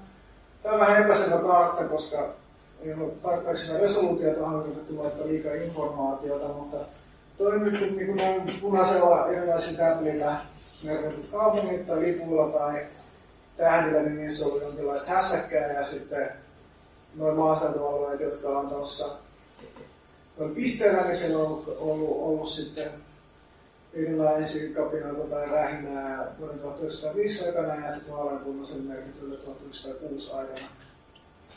Hyvin nopeasti nämä ensinnäkin lakot. Niin la, lakkoaalto kaikki Venäjän isompiin kaupunkeihin mutta myös maaseudulla alettiin toimimaan. Tässä on ehkä pikkasen, tässä on kuva siitä, että miten tässä on tämmöinen piirros, että miten, miten pienviljelijät on tullut ryöstämään ja tuhoamaan kartanoa. Mutta useinkaan ei edes tapahtunut näin. tyypillisimmin mitä, mitä, mitä nämä pienviljelijät teki, niin oli itse asiassa enemmän tällaista väkivaltaa, täysin väkivallaton vastarintaa tai suoraa toimintaa. Tyypillisesti esimerkiksi saatettiin mennä laidunmaan laiduntaa omaa kaaria, koska usein niin kun, oli pelkästään joku viljelypalsta ja sitten jos ne halusi laiduntaa, niin piti maksaa aateliselle jotain korvausta. Tai sitten hakea poltopuuta haettiin omavaltaisesti, se oli tosi yleinen protestin muoto tai rakennuspuuta, koska usein myös kaikki metsät oli aatelisilla, että piti erikseen maksaa, jos halusi sieltä jotain puuta, mikä tietysti tuotti paljon ongelmia, koska puut oli enää polttoaineen käytössä. Ja sitten, ja silloinkin kun päätettiin tuhota kartano tai polttaa se, niin silloin yleensä ei, ei niin kuin vahingoitettu niitä ihmisiä, jotka siellä asuivat. Ne vaan ajettiin pois ja sitten poltettiin se kartano. Ja siinä oli idea, että ikään kuin yritetään poistaa nämä aatelista niiden elämästä. Ja monilla ilman, että tavallaan tuotetaan mitä tällaista henkilökohtaista, että se oli jotain, niin kuin, mitä yksikään Oikeastaan nämä puolueet ei varsinaisesti ajanut mitään sellaista linjaa, että usein jollain paikkakunnalla esimerkiksi, no siis tavallaan vallankumousjärjestössä, missä ei ollut näiden tapahtumien alussa vaikka muutamia tuhansia henkilöitä yhteensä ympäri Venäjää, että ne ei edes kauheasti pystynyt vaikuttamaan näihin tapahtumiin tapahtumiin, koska nämä, koska nämä tapahtuvat enemmän spontaanisti. Usein esimerkiksi saattaa olla, että vaikka esiävät jossain kehottaa, että tartutaan aseisiin ja nostetaan aseelliseen vastarintaan, mutta talonpojat ei suostunut siihen, vaan ne mieluummin esimerkiksi vaan niin ottaa ne viljelysmaat haltuun tai pellot tai laidunmaat, mutta ei tee mitään niiden aatelisille, jotka siellä vaan syyttää korkeinta ehkä ajaa ne pois. Ja monella paikkakunnalla oli myös tällaisia spontaaneja suoraan demokraatioautonomia kokouksia, jotka esitetään vaatimukset saajille. Ja tosiaan sitten aika paljon näitä poltettiin. Muistaakseni yhteensä Venäjällä 3000 kartanoa poltettiin näiden parin tuhannen vuoden aikana, eli 15 prosenttia kaikista, mutta sekin usein tapahtui vasta sen jälkeen, kun oli ollut jotain repressiota. Sitten sen jälkeen, kun on jotain tällaisia lakkoja tai protesteja, niin tyypillisesti kasakat tulee alueelle ja ne tappaa osan ihmisistä satunnaisesti ja ruoskii loput ja sitten ryöstää ne. Niin sitten sen jälkeen usein tapahtuu niin, että sitten protestiksi tulee kaartana käytiin poltamassa. Että sitä yleensä, sitäkin yleensä tehtiin vasta sen jälkeen, kun muut protestimuodot ei enää toiminut. Mutta varsinaisesti niin kun aseellisen, aseellisen vastarintaan ei, tai se kauhean hyvin talapojat tottunut. Tässä on toinen kuva Thomas Kannalla kirjasta, joka on sen takia toisessa, toisella laidalla vähän epäselvää, mutta tässä tässä ei Puolaa mukana, koska se on siellä on niin Puolassa itse asiassa on ehkä niin paljon tällaista, että talonpoikaisliike riittää, mutta silloin oli lakkoja sitäkin enemmän. Mutta tässä on tosiaan talonpoikaisliike, nämä, jotka on vaakaviivoilla, niin siellä on toiminut tämä talonpoikien liitto, joka oli jonkin aikaa toiminut tämmöinen organisaatio, joka sy- syntyi ikään kuin tyhjästä kasvuvaltavan isoksi sitten myös katosi. Hyvin nopeasti sen jälkeen, kun se johtajat oli pidetetty. Sitten nämä nämä, missä on tällaisia ruutuja, niin siellä on sitten ollut varsinaista talonpoikaiskapinointia rekisteröity ja sitten nämä rajatut alueet mustalla viivalla niin on ollut on poltettu eniten kartanoita. Ja se on ollut tosiaan parhaan viljelymaan alueita mustamilla maata, jossa on myöskin tietysti ollut pienimmät tilakoot ja suurin pula maasta. Ja sitten myös valtiasta. Valtiahan oli niin sosiaalisesti erilainen. Siellä oli tämä saksankielinen saksankielinen tai Latvia ja Lieto, tai Latvia ja Eesti siis, eli Viro. Se tämä saksankielinen maanviljelyeliitti, joka, ja sitten siellä se sitten myös oli vähän tällaista niin etnistä, että saksala, saksankielinen, niin oli sieltä muutama prosentti, mutta käytännössä onnistuneet jo kaiken maan, niin ne järjesti omia armeijaryhmiä, jotka sitten taisteli näitä paikallista talon poikaistoa vastaan.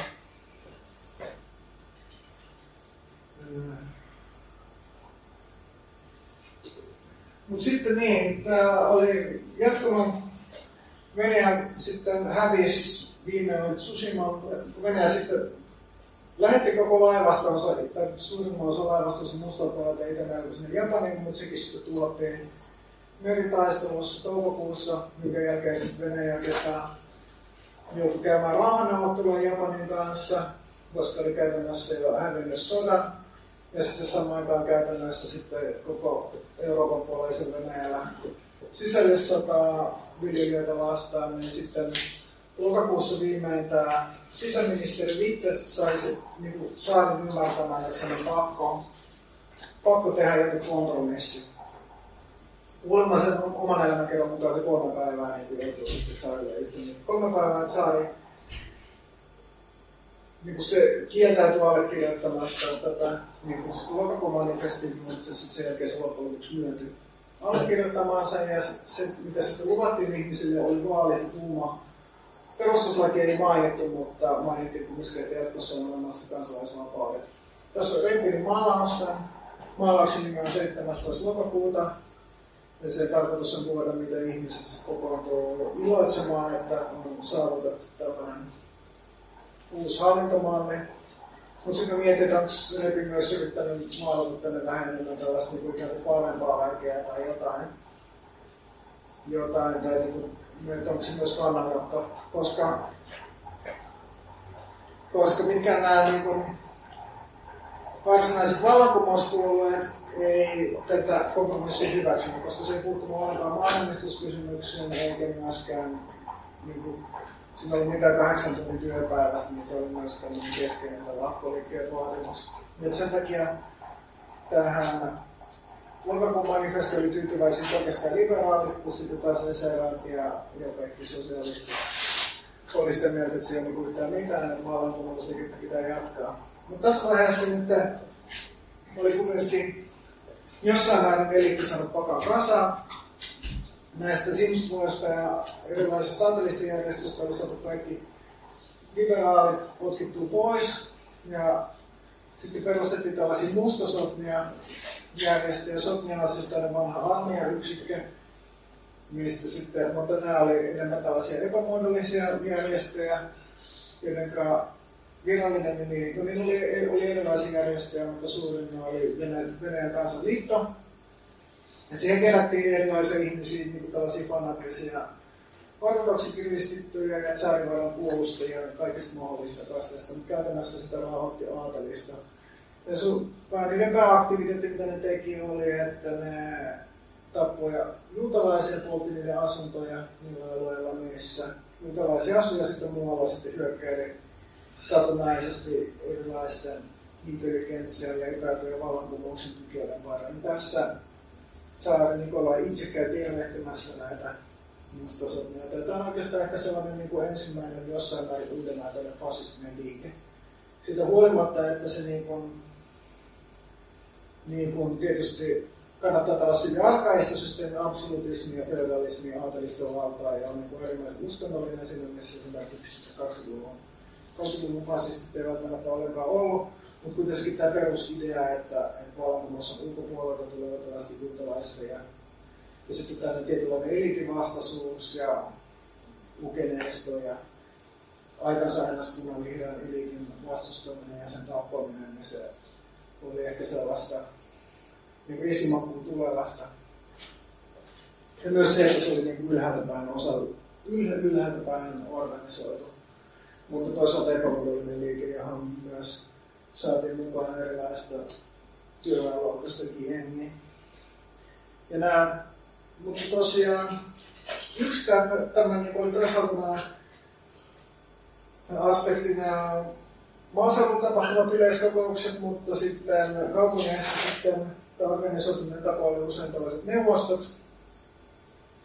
Ja sitä on tosiaan myös iso riita, että kuka nämä oikeastaan keksiä tuo perustin, koska Bolin sanoi, että Pietarin ensimmäinen neuvosto perustettiin jo, jo tammi-helmikuussa 1905, eli jo näiden ihan tapahtumien alussa. Ja Bolin oli tosiaan silloin ne sitten niin anarkisti, mutta tämä ensimmäinen neuvosto, niin se oli ilmeisesti aika pieni. Se oli, se oli lähinnä vaan sellainen ryhmä, johon kerääntyi aktivisteja eli tehtaista. Mutta sitten pyrkii jonkinlaiseen koordinaatioon niiden välillä, mutta se sitten aika nopeasti vielä on, että sai sitten vihreä ja hajotti sen.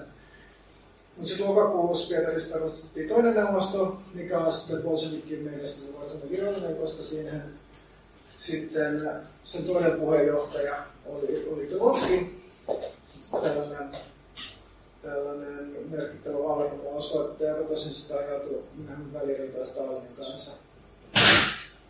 Mutta siinä tosiaan niin Walling ja Trotsky on riitellyt, että kuka tämä oikeastaan keksii, koska tämä perustettiin. Mutta sitten myös tunnettu on Ivanovassa, joka on tekstiilikaupunki Moskovasta noin 400 kilsaa koillisen, niin siellä toimi myös neuvosto, joka koordinoi tehtäiden välistä toimintaa toukokuusta kesäkuuhun. Ja tosiaan neuvosto, neuvostohan tämä sanahan on Neuvostoliitto.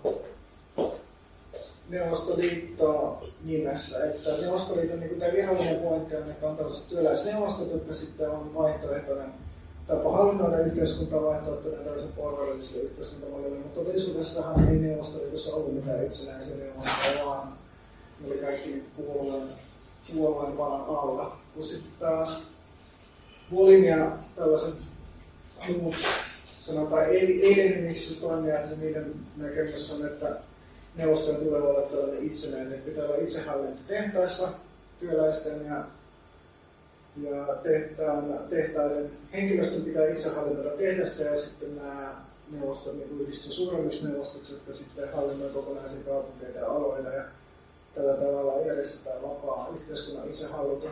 Ja ensimmäistä kertaa tosiaan maailman historiassa tiedettävästi näitä on perustettu tämän Venäjän ensimmäisen valokumouksen aikana. Tosin kaikki nämä, että yksikään näistä ei ole kestänyt 20 kuukautta.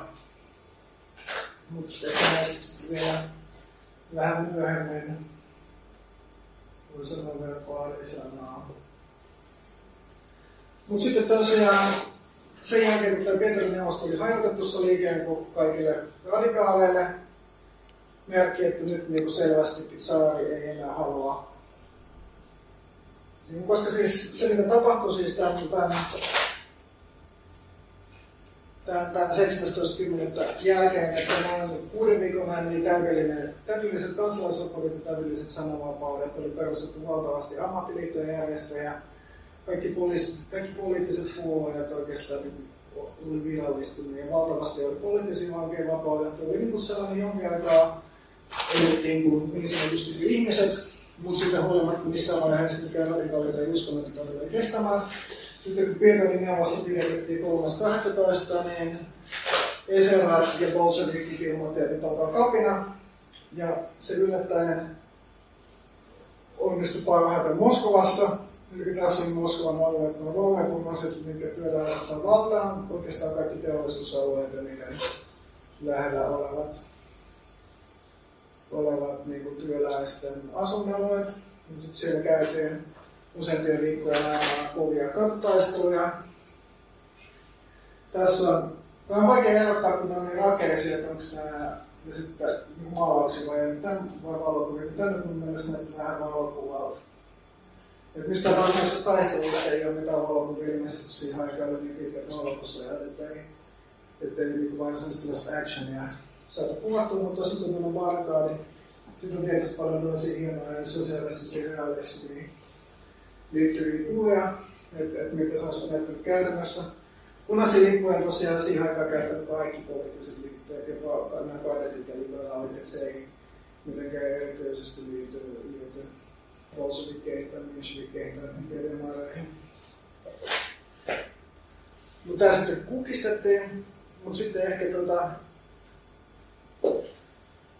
että et mitä se järkeä. Ja oikeastaan niin tämä homma kaatui siihen, että nämä liberaalit ei, nämä, ne ei varsinaisesti ehkä tukenut näitä repressiotoimia, mutta ei myöskään, myöskään tukenut tätä kapinaa. Ja sitten radikaalit nämä sosiaaliset käy yksin tämän, tämän aseellisuuden kanssa, eikä ne myöskään ollut sellaista varsinaista sotilasjärjestöä. Ja sen takia suurin osa, vaikka oli jonkin verran tällaisia sotilaskapinoita, jotkut ihmiset on varmaan nähnyt Pasilla aivan Potemkin leffan, joka kertoo sitten näistä samaan aikakauden tapahtumista, mutta suurin osa sotilaista armeijan oli lojaaleita.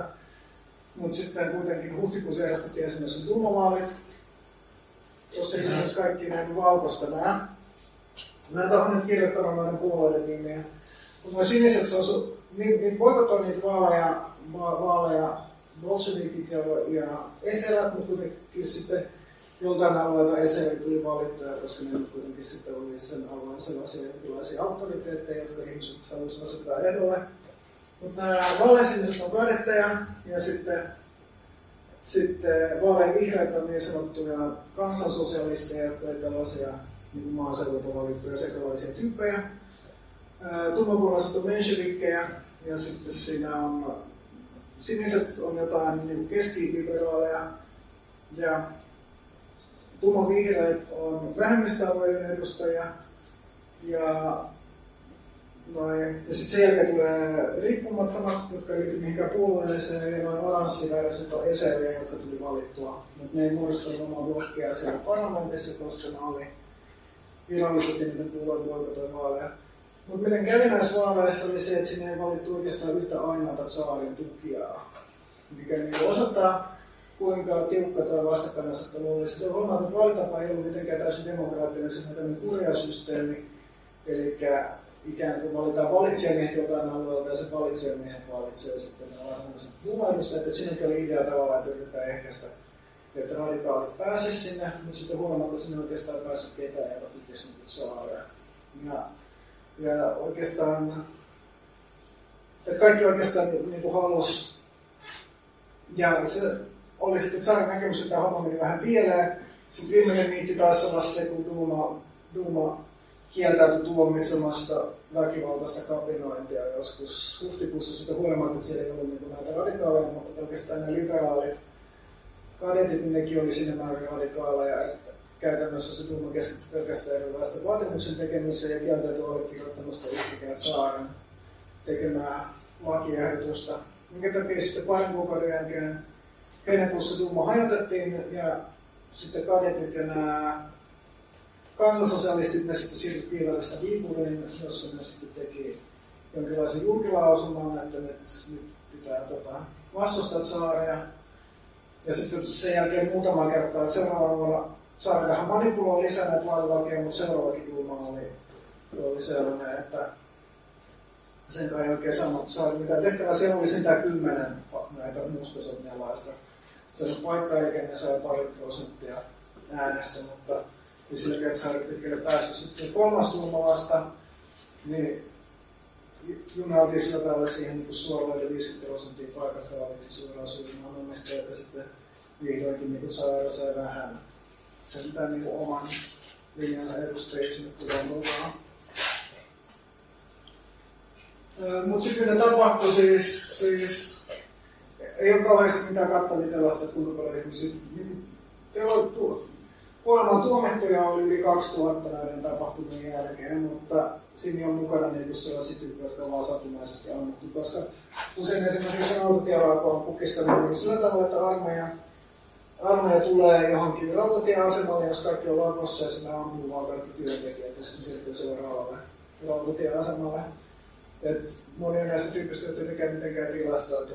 Poliittisen vankili 2000, 2000 vankilaulot oli tietysti sellaisia, että harva eli siellä edes viittä vuotta. Ja tosiaan sen mä selitin, että, että miten oppositio poistuttiin asteittain Duumasta.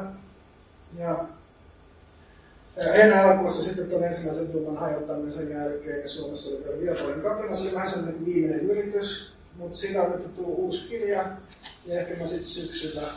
Sitten oli vähän hieno viime vuonna, kun oli 100-vuotis juhla, niin vähän niin jotenkin, 110-vuotis 110 vuotta tuli tästä niin järjestää tapahtuma, mutta ei se tuli järjestetty, mutta tuolta uusi kirjan ehkä sen tekijä sitten saa vaikka tänne tavan mukaan kertoa siitä vähän syksyllä. Se niin kuin sitten kauheasti, vaikka se on Suomen mittakaavassa ollut iso juttu, niin siihen Venäjällä on niin kauheasti kiinnitetty huomiota, koska se oli vähän niin kuin sinne viimeinen epätoinen yritys. Tulee tosiaan niin kuin Suomenlinnan ne kaksi alempaa saarta, se on muistaakseni Iso Susisaari ja tai Pietä joku muista niitä nimiä, niin, niin sitten kapinalliset valtaisesti myös Mallisaari ja sitten siellä kolme päivää taisteltiin ja tarkoitus oli tosiaan tehdä Helsingistä tällainen uusi parillisin kommuuni, kommuuni, joka, mitä kautta sitten vallankumous viimeinkin levisi koko imperiumi, mutta siis ihan onnistunut, koska, koska yli puolet tai noin puolet sotilaista oli Mojalla ja saarille.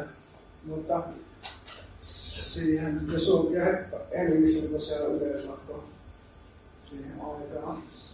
Mutta sitten se yleislakkokin lopetettiin sitten, kun Kopina oli epäonnistunut. Mutta Suomessa nyt kumminkin jäi tästä. Suomen saatiin eduskunta ja eduskuntavaalit, mutta sitten aika usein täällä Suomen eduskuntaa saari hajotti, koska se ei ollut tavallaan syystä tai toisesta tyytyväinen siihen. Ja hallitus, hallitus sinänsä ei ollut eduskunnan, vaan saaren. Miten niin, eli silloin hallitus oli senaatti, niin sen takia eduskunta oli Suomessakin vähän sellainen niin mielenosoitusareena, mutta se kuitenkin jonkin verran vapaammin toimia kuin Venäjällä.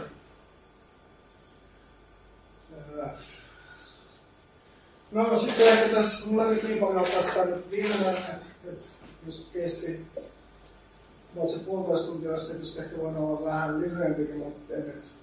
Tämäkin nyt oli vähän tämmöinen pinta-raapasu.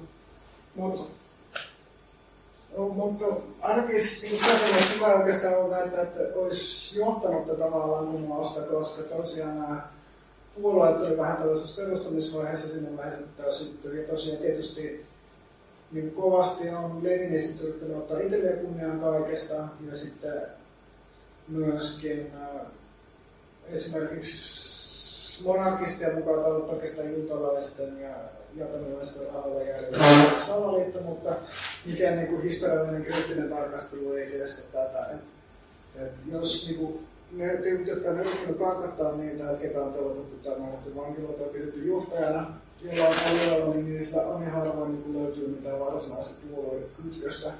Se hyvin niin spontaanisti kaikki on tapahtunut tilanteessa, jos mikä niin tällainen poliittinen tällaisen jutun järjestäminen ei ole mitenkään mahdollista. Mutta suoraan niin linjaukseen, että et, et bolshevikit aika lailla sitä jälkeen melkein luopu tästä niin kuin täysin klassisesta marksismista, joka niin liittyy pelkästään teollisuustyöväen kehittämiseen. Et jos Neuvostoliiton lipussa on Sirkki ja Vasara, niin oikeastaan niistä vasta Vasara tulee Marksilta ja sitten Sirkki tulee näistä vuonna 1915, koska tämä talonpoikaisliike oli niin massiivista, että, että että Bolshevikin puolella piti myöntää. Oikeastaan Lenin oli niin siinä vaiheessa enemmän pragmaattinen siellä puolueessa, että, puolueessa, että se oli aikaisemmin niin kuin, yrittänyt vähän niin tätä sellaista linjaa, että vähän niin kuin tätä talon poikaisväestön tilannetta pitäisi ottaa huomioon siinä, missä sitten Plehanalla tällaiset niin kuin, täysin dogmaattiset marksilaiset oli sitä mieltä, niin täysin tällaista narumikia ja Eselin skeida ja teki meidän puolueeseen mutta sitten näiden niin kuin valtavan kapinaliikkeen jälkeen sitten kaikki oli valmiita myöntämään, että, että, että talonpoikaista on Venäjällä tärkeä juttu. mitä sitten tietenkään välttämättä enää ollut sitä mieltä 20-30-luvulla siinä vaiheessa, kun Mosulin itse rupesi kukistaa erilaisia talouskapinoita, mutta siitä sit pitää puhua joku toinen kerta. Esärät oikeastaan niin kuin, sitten, niiden, niiden lähes se, että ne pyrki kostamaan kaiken. Kaiken, että ne pyrki tappamaan kaikki ministerit ja, ja generaalit, jotka olivat osallistuneet näihin kukistamisen sortotoimenpiteisiin. Ja, ja, mutta siitä mä oikeastaan sitten ehdin puhumaan vasta syksyllä, mutta aika, aika monia saaren läheisiä sukulaisia saikin hengiltä, mutta ei itse saare. Ja myös esimerkiksi Stolypin, joka oli sitten tämä Vitte, Vitte, Vitte oli siis, sisäministeri oli oikeastaan se niin merkittävä homma, koska sisäministeri duuni oli Venäjällä pitää tämä systeemi kasassa. Ja Vitte oli se tyyppi, joka pakotti tavallaan saaren, saaren allekirjoittamaan tämän, tämän lokakuun manifestin, mutta se sai sitten vielä sen jälkeen potkut, kun hän oli ensiksi saanut ison lainan Ranskalta, koska tietysti Venäjä oli sodan ja valvontamuksen takia mikä täysin konkurssissa, ja viime kädessä niin kuin Ranskan valtion kassa piti tätä luojuvaa taloa pystyssä, mutta koska se oli kuitenkin tämmöinen semi-liberaalityyppi, niin sen kanssa ranskalaiset tuli toimeen. Sitten kun oli Venäjän sanomaan rahat, niin niitä saa potkut ja sitten se tuli tuli uusi sisäministeri, joka sitten hoiti nämä sortotoimet loppuun ja se sai siitä hyvästä. Sitten entinen hirttäjä, Stolin mutta sekin sitten sati hengiltä vuonna 13 muistaakseni. Mutta ehkä niin merkittävä juttu ja merkittävä sellaista ehkä mitä neuvostoa, ehkä neuvostoa, josta tuli sen ajatus tällaisesta niin vaihtoehtoisesta tosiaan tavasta järjestää yhteiskunta ja sosialismi ja siitä sitten otti mallia myöhemmin esimerkiksi Saksassa. Noin kapinaliikkeet 10-20-luvulla ja sitten kehitti tällainen oma suuntaus, joka on englanniksi sanotaan, on, jota kutsutaan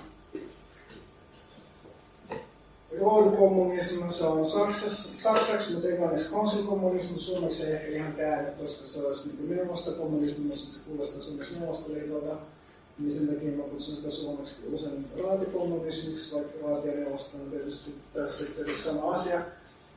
Ja sitten, sitten myös inspiroitu esimerkiksi situaatioinnista 60-luvulla ja on tosiaan ajatuksena, että niin tällaisella sosialismilla ei pitäisi olla mitään tekemistä tällaisen yhden puolueen itsevallan kanssa, vaan sen sijaan pitäisi olla työläisten oma tällainen puolueesta riippumaton itsehallinto, jossa työläiset itse kontrolloivat tuotantoja ja työpaikkoja ja se on ehkä niin kuin se, sanotaan pysyvä, sanotaan no, ajatus, joka on sitten paljon vaikuttanut myös anarkistia ajatteluun näistä 1950 tapahtumista. Tuossa nyt oli oikeastaan kaikki, jos on jotain kysymyksiä tai kommentteja. Et ehkä tämä olisi pitänyt olla vartin lyhyempi, mutta ei nyt onnistunut.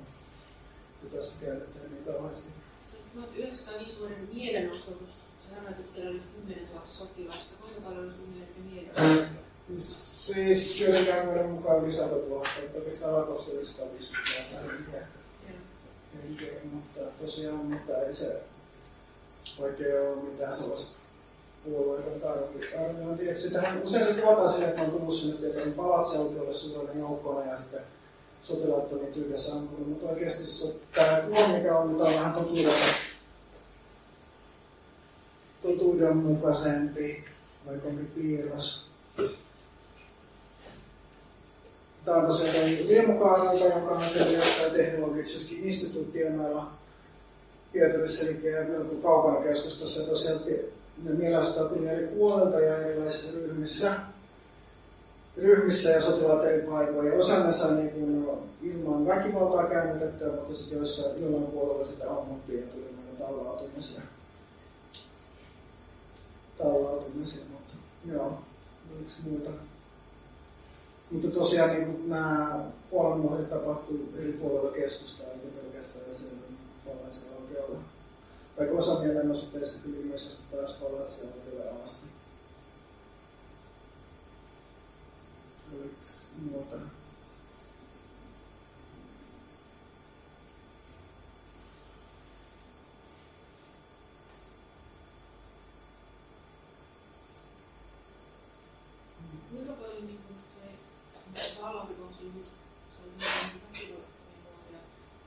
tietysti väkivalta on ehkä lähes aina vaihtoehto, kun saarikin puolella oltiin väkivaltaisia. Mutta kun oli vaikka neuvostot ja muuta, niin jos ajatellaan sitä vallankumousliikehdintää, niin kuinka, kuinka paljon siinä oli väkivaltaista? No se, tota, kyllä se saattaa olla jopa enemmän sitä sitä, mikä itse asiassa oli juttu, mitä mä en ollut itse tullut aikaisemmin edes säätelleeksi, se oli vaan kun mä että tässä on tämä kartta, tää, tässä on tosiaan tämä vaaka viivotus oli se, missä tätä järjestäytymistä ja pystyviiva tuossa oli sitä, missä oli erilaisia niin toimintaa, mutta toimintaa on usein ollut lakkoilua tai sitten sitä, että on esimerkiksi saatu polttopuuta tai laivennettua, että se on niin kaikista tyypillistä. Ja se itse asiassa alkoi heti kaksi viikkoa tämän verisunnuntain jälkeen Smolenskin alueella, joka on niin täällä. Tässä on Mogileo ja Vitebs. Tuossa on Smolensk varmaan. Siellä alueella, alueella siis niin kuin, noin Pivilien järjesti yleiskokouksen ja sitten ne meni yhteistuumin ja, ja jako, jako sen kartanon herran viljavaraston keskellä tasan, tasan kaikille. Ja sitten vaan meni kotiin, eikä se nyt tavallaan jatkunut siitä. Ja sitten myös, myös ne, jotka oli esimerkiksi, että usein se, mitä niin kritisoidaan myös, myös tätä anarkistien mallia tai vapaiden neuvostojen mallia on se, että se on niin työläisen yksinvalta, että miten ihmiset tykkää työläisiä. Mutta siellä niin kuin myös näiden silmiäkään mukaan siellä oli myös niin kuin vammaisia ja sokeita, jotka myös niin kuin sai osan sen, sai vielä myös annettiin hirosit, että ne pystyisi siirtämään ne viljan itselleen ja sille, että se on hyvin tällaista järjestelmää ja organisoinut samalla tavalla kuin Suomessa, Helsingissä esimerkiksi oli nämä voimella, NS-voimellakat vuonna 17, mistä niin puhutaan, että se on hirveätä anarkistista taasta, mutta todellisuudessa se oli vain niin jakotilaisuus, että kaikki sai niin kuin, ihmiset meni jonoon ja sitten kaikki sai niiden kuolevan osan. Ja yleensä se, silloin kun otettiin haltuun jotain viljavarastoja, niin se järjestettiin tällä samalla tavalla. Ja siitä huolimatta, että usein nämä vallankumouspuolueet nimenomaan niin kannusti ihmisiä aseelliseen kapinaan vastarintaan, mutta pienviljelijät ei usein ole kovin innostuneita lähtemään siihen. Et sen takia tämä niin väkivallalta vastarinta oli suurempi muoto ja silloinkin kun tosiaan poltettiin näitä raivamaita, niin se piti tehdä ilman, että kukaan kuolisi. Et koko tämän kevään aikana ilmeisesti oli vain yksi tapaus, kun Karlin heillä tapettiin. Siitä huolimatta, että että niin kuin, niin kuin, tämän koko tapahtumien aikana niin kartanoita, joita poltettiin, niin oli tuhansittain. Ja, mutta tosiaan kaupungeissa sitten tietysti jonkin verran väkivaltaisena tapahtunut. Mutta Tupilissa oli myös esimerkiksi boikotit, eli ilmoitettiin, että, että kukaan ei tee palkkatyötä, koska tietysti se tarkoitan pyöriminen on riippuvaista palkkatyöstä, erilaisista palveluista ja tukeista ja, ja sellaisesta. Ja suurin osa niin kuin näistä pienviljelijöistä myös on palkkatyöläisiä, että ne on joutunut tekemään palkkatyötä, koska se maa, mikä niille on annettu nuorien vapauttamisen yhteydessä ei riitä, mutta tyypillisesti niin korkotoitu, että on kielletty, että kukaan ei. Että on tehty julkilausuma yhteisössä pienviljelijöiden kokouksessa, että kukaan ei mene kartan herralle töihin, jos suositaan tähän. Että se on, on myös tyypillistä, että tällainen niin, että, että todennäköisesti niin tämän tyylisiä juttuja on paljon enemmän. Ja sitten myös se, että vaaleja tosiaan kaikki ne vallankumouspuolueet, vallankumouspuolueet ilmoitti boikotoivansa, mutta äänestysprosentti, mä en nyt muista kuinka paljon, paljon se oli, mutta, mutta pienviljelijät niin kuin suuri ylivoimainen enemmistö kuitenkin halusi osallistua näihin vaaleihin sitä huolimatta, että nämä Veserot ja demarit, niin kaikki boikotoivat niitä.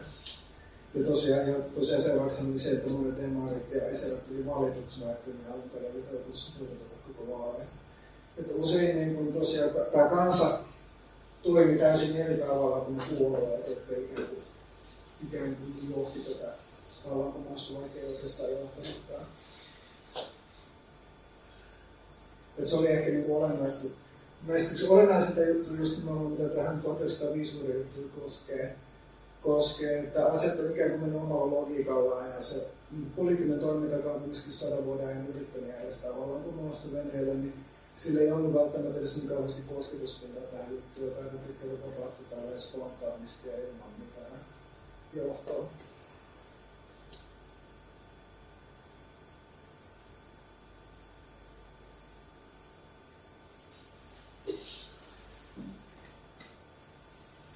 Oliko jotain muuta?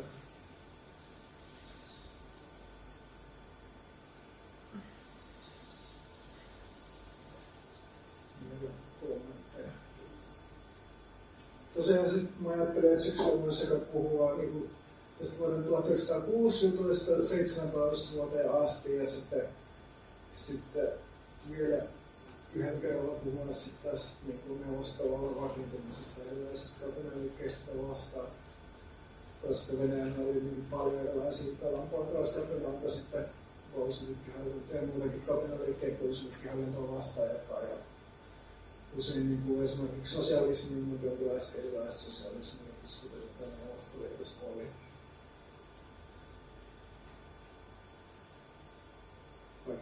Olisi myös monarkistisia liikkeitä ja sellaisia. Joo. Mutta tosiaan tämä koko niin poliittinen järjestelmä niin niin syntyi muutamassa viikossa, että kaikki nämä niin piirit, mitä oli sitä ennen olemassa, niin erityisesti radikaalismi oli tällaisia aika hajanaisia pieniä ryhmiä. Minusta yhtäkkiä, yhtäkkiä muutamassa kuukaudessa niistä tuli niin niin kuin niissä liikeissä saattoi olikin kymmeniä tai satoja tuhansia tuomioita, mutta sitten taas repression seurauksena sitten kymmeneksi vuodeksi kokonaan. Että näille molemmilla vallankumouksilla on tyypillistä sellainen niin tietynlainen äkkinäisyys ja odottamattomuus ja sitä kukaan ei niin niitä välttämättä kauheasti, vaikka oli paljon tyyppejä, jotka yritti niitä, niitä valmistella, mutta kaikki myöskin tapahtuu aika paljon niistä valmisteluista riippumatta.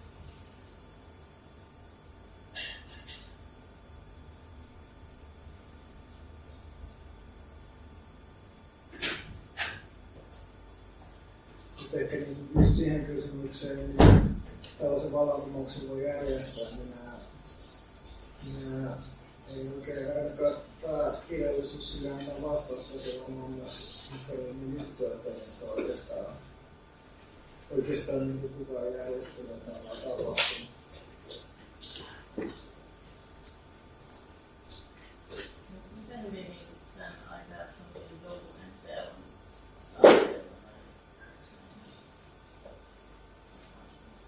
No on siis, siis kyllä se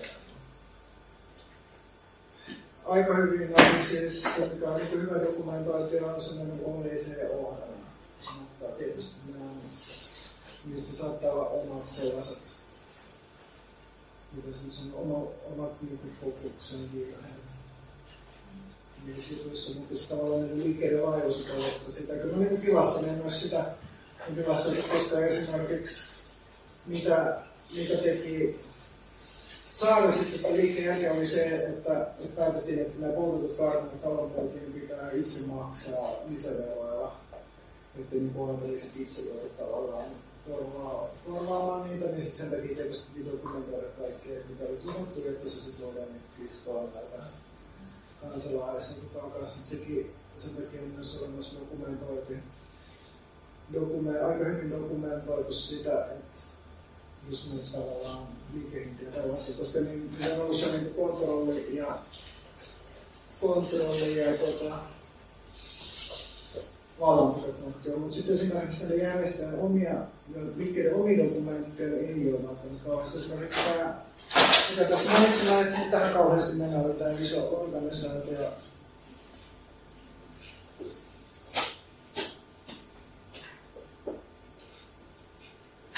tässä näin tämä talonhoitajan Olpiisat alus ja Seurosiskeissa Jus Kristianberg ja sellaista. Niin, se on ilmeisesti niin sen dokumentoinnista niin suurinta osaa ei ole olemassa. Se on ilmeisesti niin järjestänyt vielä joskus 1906-1907 niin yleiskokouksia, mutta niiden kulusta ei tiedä mitään. Koska mitään, että se on niin kuin, aika paljon juttuja saattaa olla just tavallaan tämän niin vallankumousliikkeen toiminnasta ihmisten muistelua tai sellaisesta, mutta sitten jos on joku projekti, jonka kaikki osanottajat on esimerkiksi ammuttu tai tai mä oon kuollut, Lenin on ampunut, on ampunut, Stalin tai Saari tai sitten Lenin tai Stalin, niin sitten niistä ei ole sillä välttämättä mitään tietoa. Ja sitten tämä on just sellainen niin kuin ylipäätään se vähän tutkittu. Kuitenkin ettei niitä kirjoja, jotka niin kuin, tavallaan myös käsittelee nyt kauhean paljon, että se ei ole kiinnostavaa läheskään yhtä paljon kuin vuoden 17 tapahtumat, vaikka tietysti mielessä mun mielestä ne on vielä kiinnostavampia, koska tässä on niin monet jutut, jotka tavallaan edeltää sitä, edeltää sitä juttua ja, ja kaikki niin kuin nämä toimijat. Suurin osa näistä, niin kuin, ne, jotka on niin säilynyt hengissä, niin on kyllä sitten toiminut näissä vuonna 17 ja sitten yrittänyt jotenkin niin soveltaa, oppii näissä jutuissa tai soveltaa niitä, mutta, mutta tota, niin, että just nimenomaan liikkeiden omaa sellaista dokumentointia ei ole välttämättä olemassa, mutta tietysti, tietysti se on mahdollistetaan, koska ketään ei ole aikaa.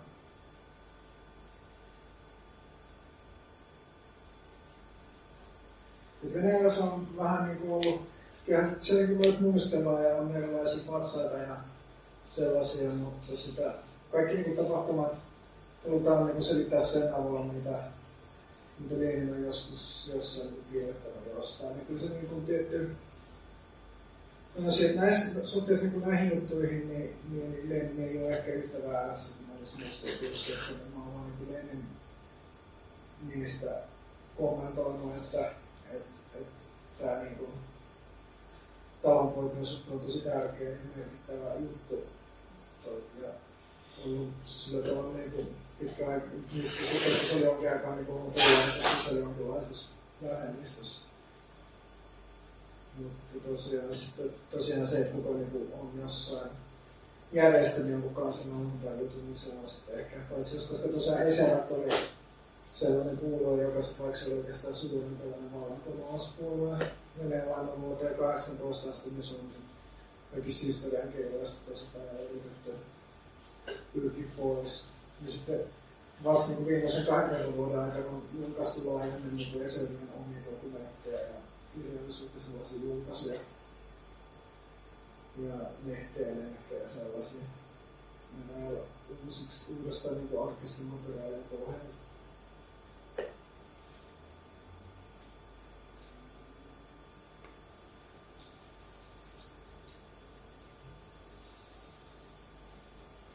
Mutta jos kiinnostaa Venäjän historian tutkimus, niin on mun mielestä sellainen aihe, jossa varmasti löytyisi niin kaikenlaista.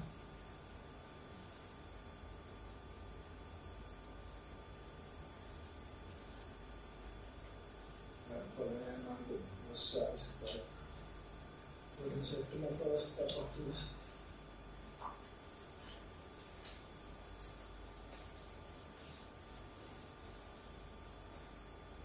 vuoden 17 tapahtumassa. Joo, oliko se jotain kommentteja?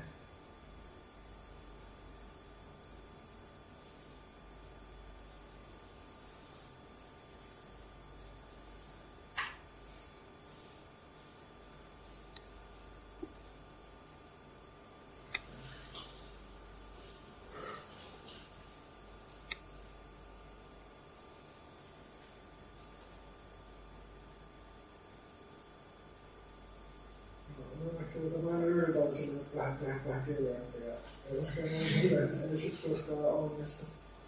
Sitten viime kerralla taas koettiin ehkä vähän. Mikä tuli nämä keskustelun kanssa. Siitä. Mutta se, mutta siis se mun venäläinen historia ja filosofia opettaja se halusi tehdä meidän luentosarjassa kahdeksan osan luennot oikeastaan 1800-luvulla alkuvuosliikkeen jutusta, että sitä nyt on aika paljon karsittu versio. Mutta koska meillä oli demokraattisesti sitä ei koskaan annettu pitää sitä, koska ihmiset halusivat vähemmän semmoista aineesta, mikä oli mun mielestä sääli. Koska sitten se on päässyt vähän miksi leoille kanssa jutuissa. Mutta äkillisesti alun perin tarkoitus pitää yhdessä sen edellisen kanssa. Kanssa mutta tuota, se ei ehkä ole se yhtä hyvä idea.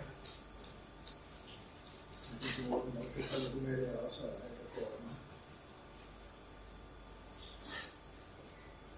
toi on tavallaan ihan hyvä kirja toi, toi mutta myös tämä Shaninin kirja, jota myös suosittelen, mitä on siis venäjäksi myös käännetty. Mutta nyt on sellainen ensiosata, niin kuin vähän niin kuin tuollaista niin maaseutu kautta agraariuttuja kautta käsittelee näitä juttuja. Mutta, ja sitten tossakaan ei ole niin välttämättä sellaista niin dataa niin kauheasti. Tai tuossa on niin jotain noita taulukot, esimerkiksi tämä, tämä mikä oli täällä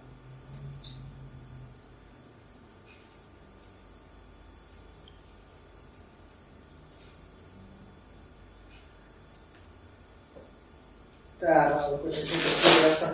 Sitten tosiaan ehkä niin, niin kauheasti vastata kysymyksiä, että mistä nämä jutut niin oikein tuli.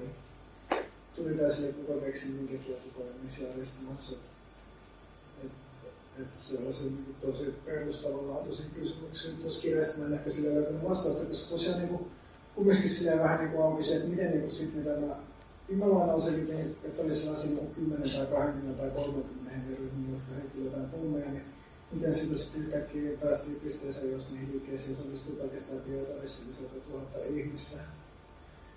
ihmistä että sellainen niin kuin hämmästyttävä liikkeen tuhatkertaistuminen niin tapahtunut jossain 20 vuodessa. Mutta, mutta voi olla, että ei siihen kenelläkään ole sellaista niin selkeät vastaukset. Eikä edes itse. Niin. niin. Mutta kyllä se siis, että et ei se ollut mitenkään, että Suomessa 104 on vasta suuri adressi vuoden 1999 adressi, iso adressi, mikä on Suomessa koskaan kerätty. Ja se on siis kerätty silleen talvella, että ihmiset on hiihtäneet kylästä toiseen. Ja siihen saa tuli puoli miljoonaa nimeä, mitä olisi nykyään reilusti yli miljoonaa. Niin.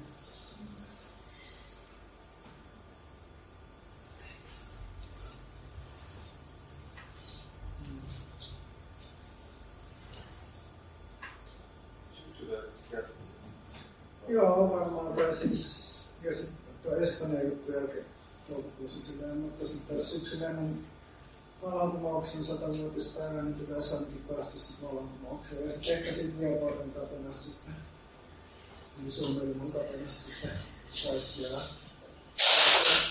Se kirja ei tullut, mutta mä en ehtinyt lukea sitä.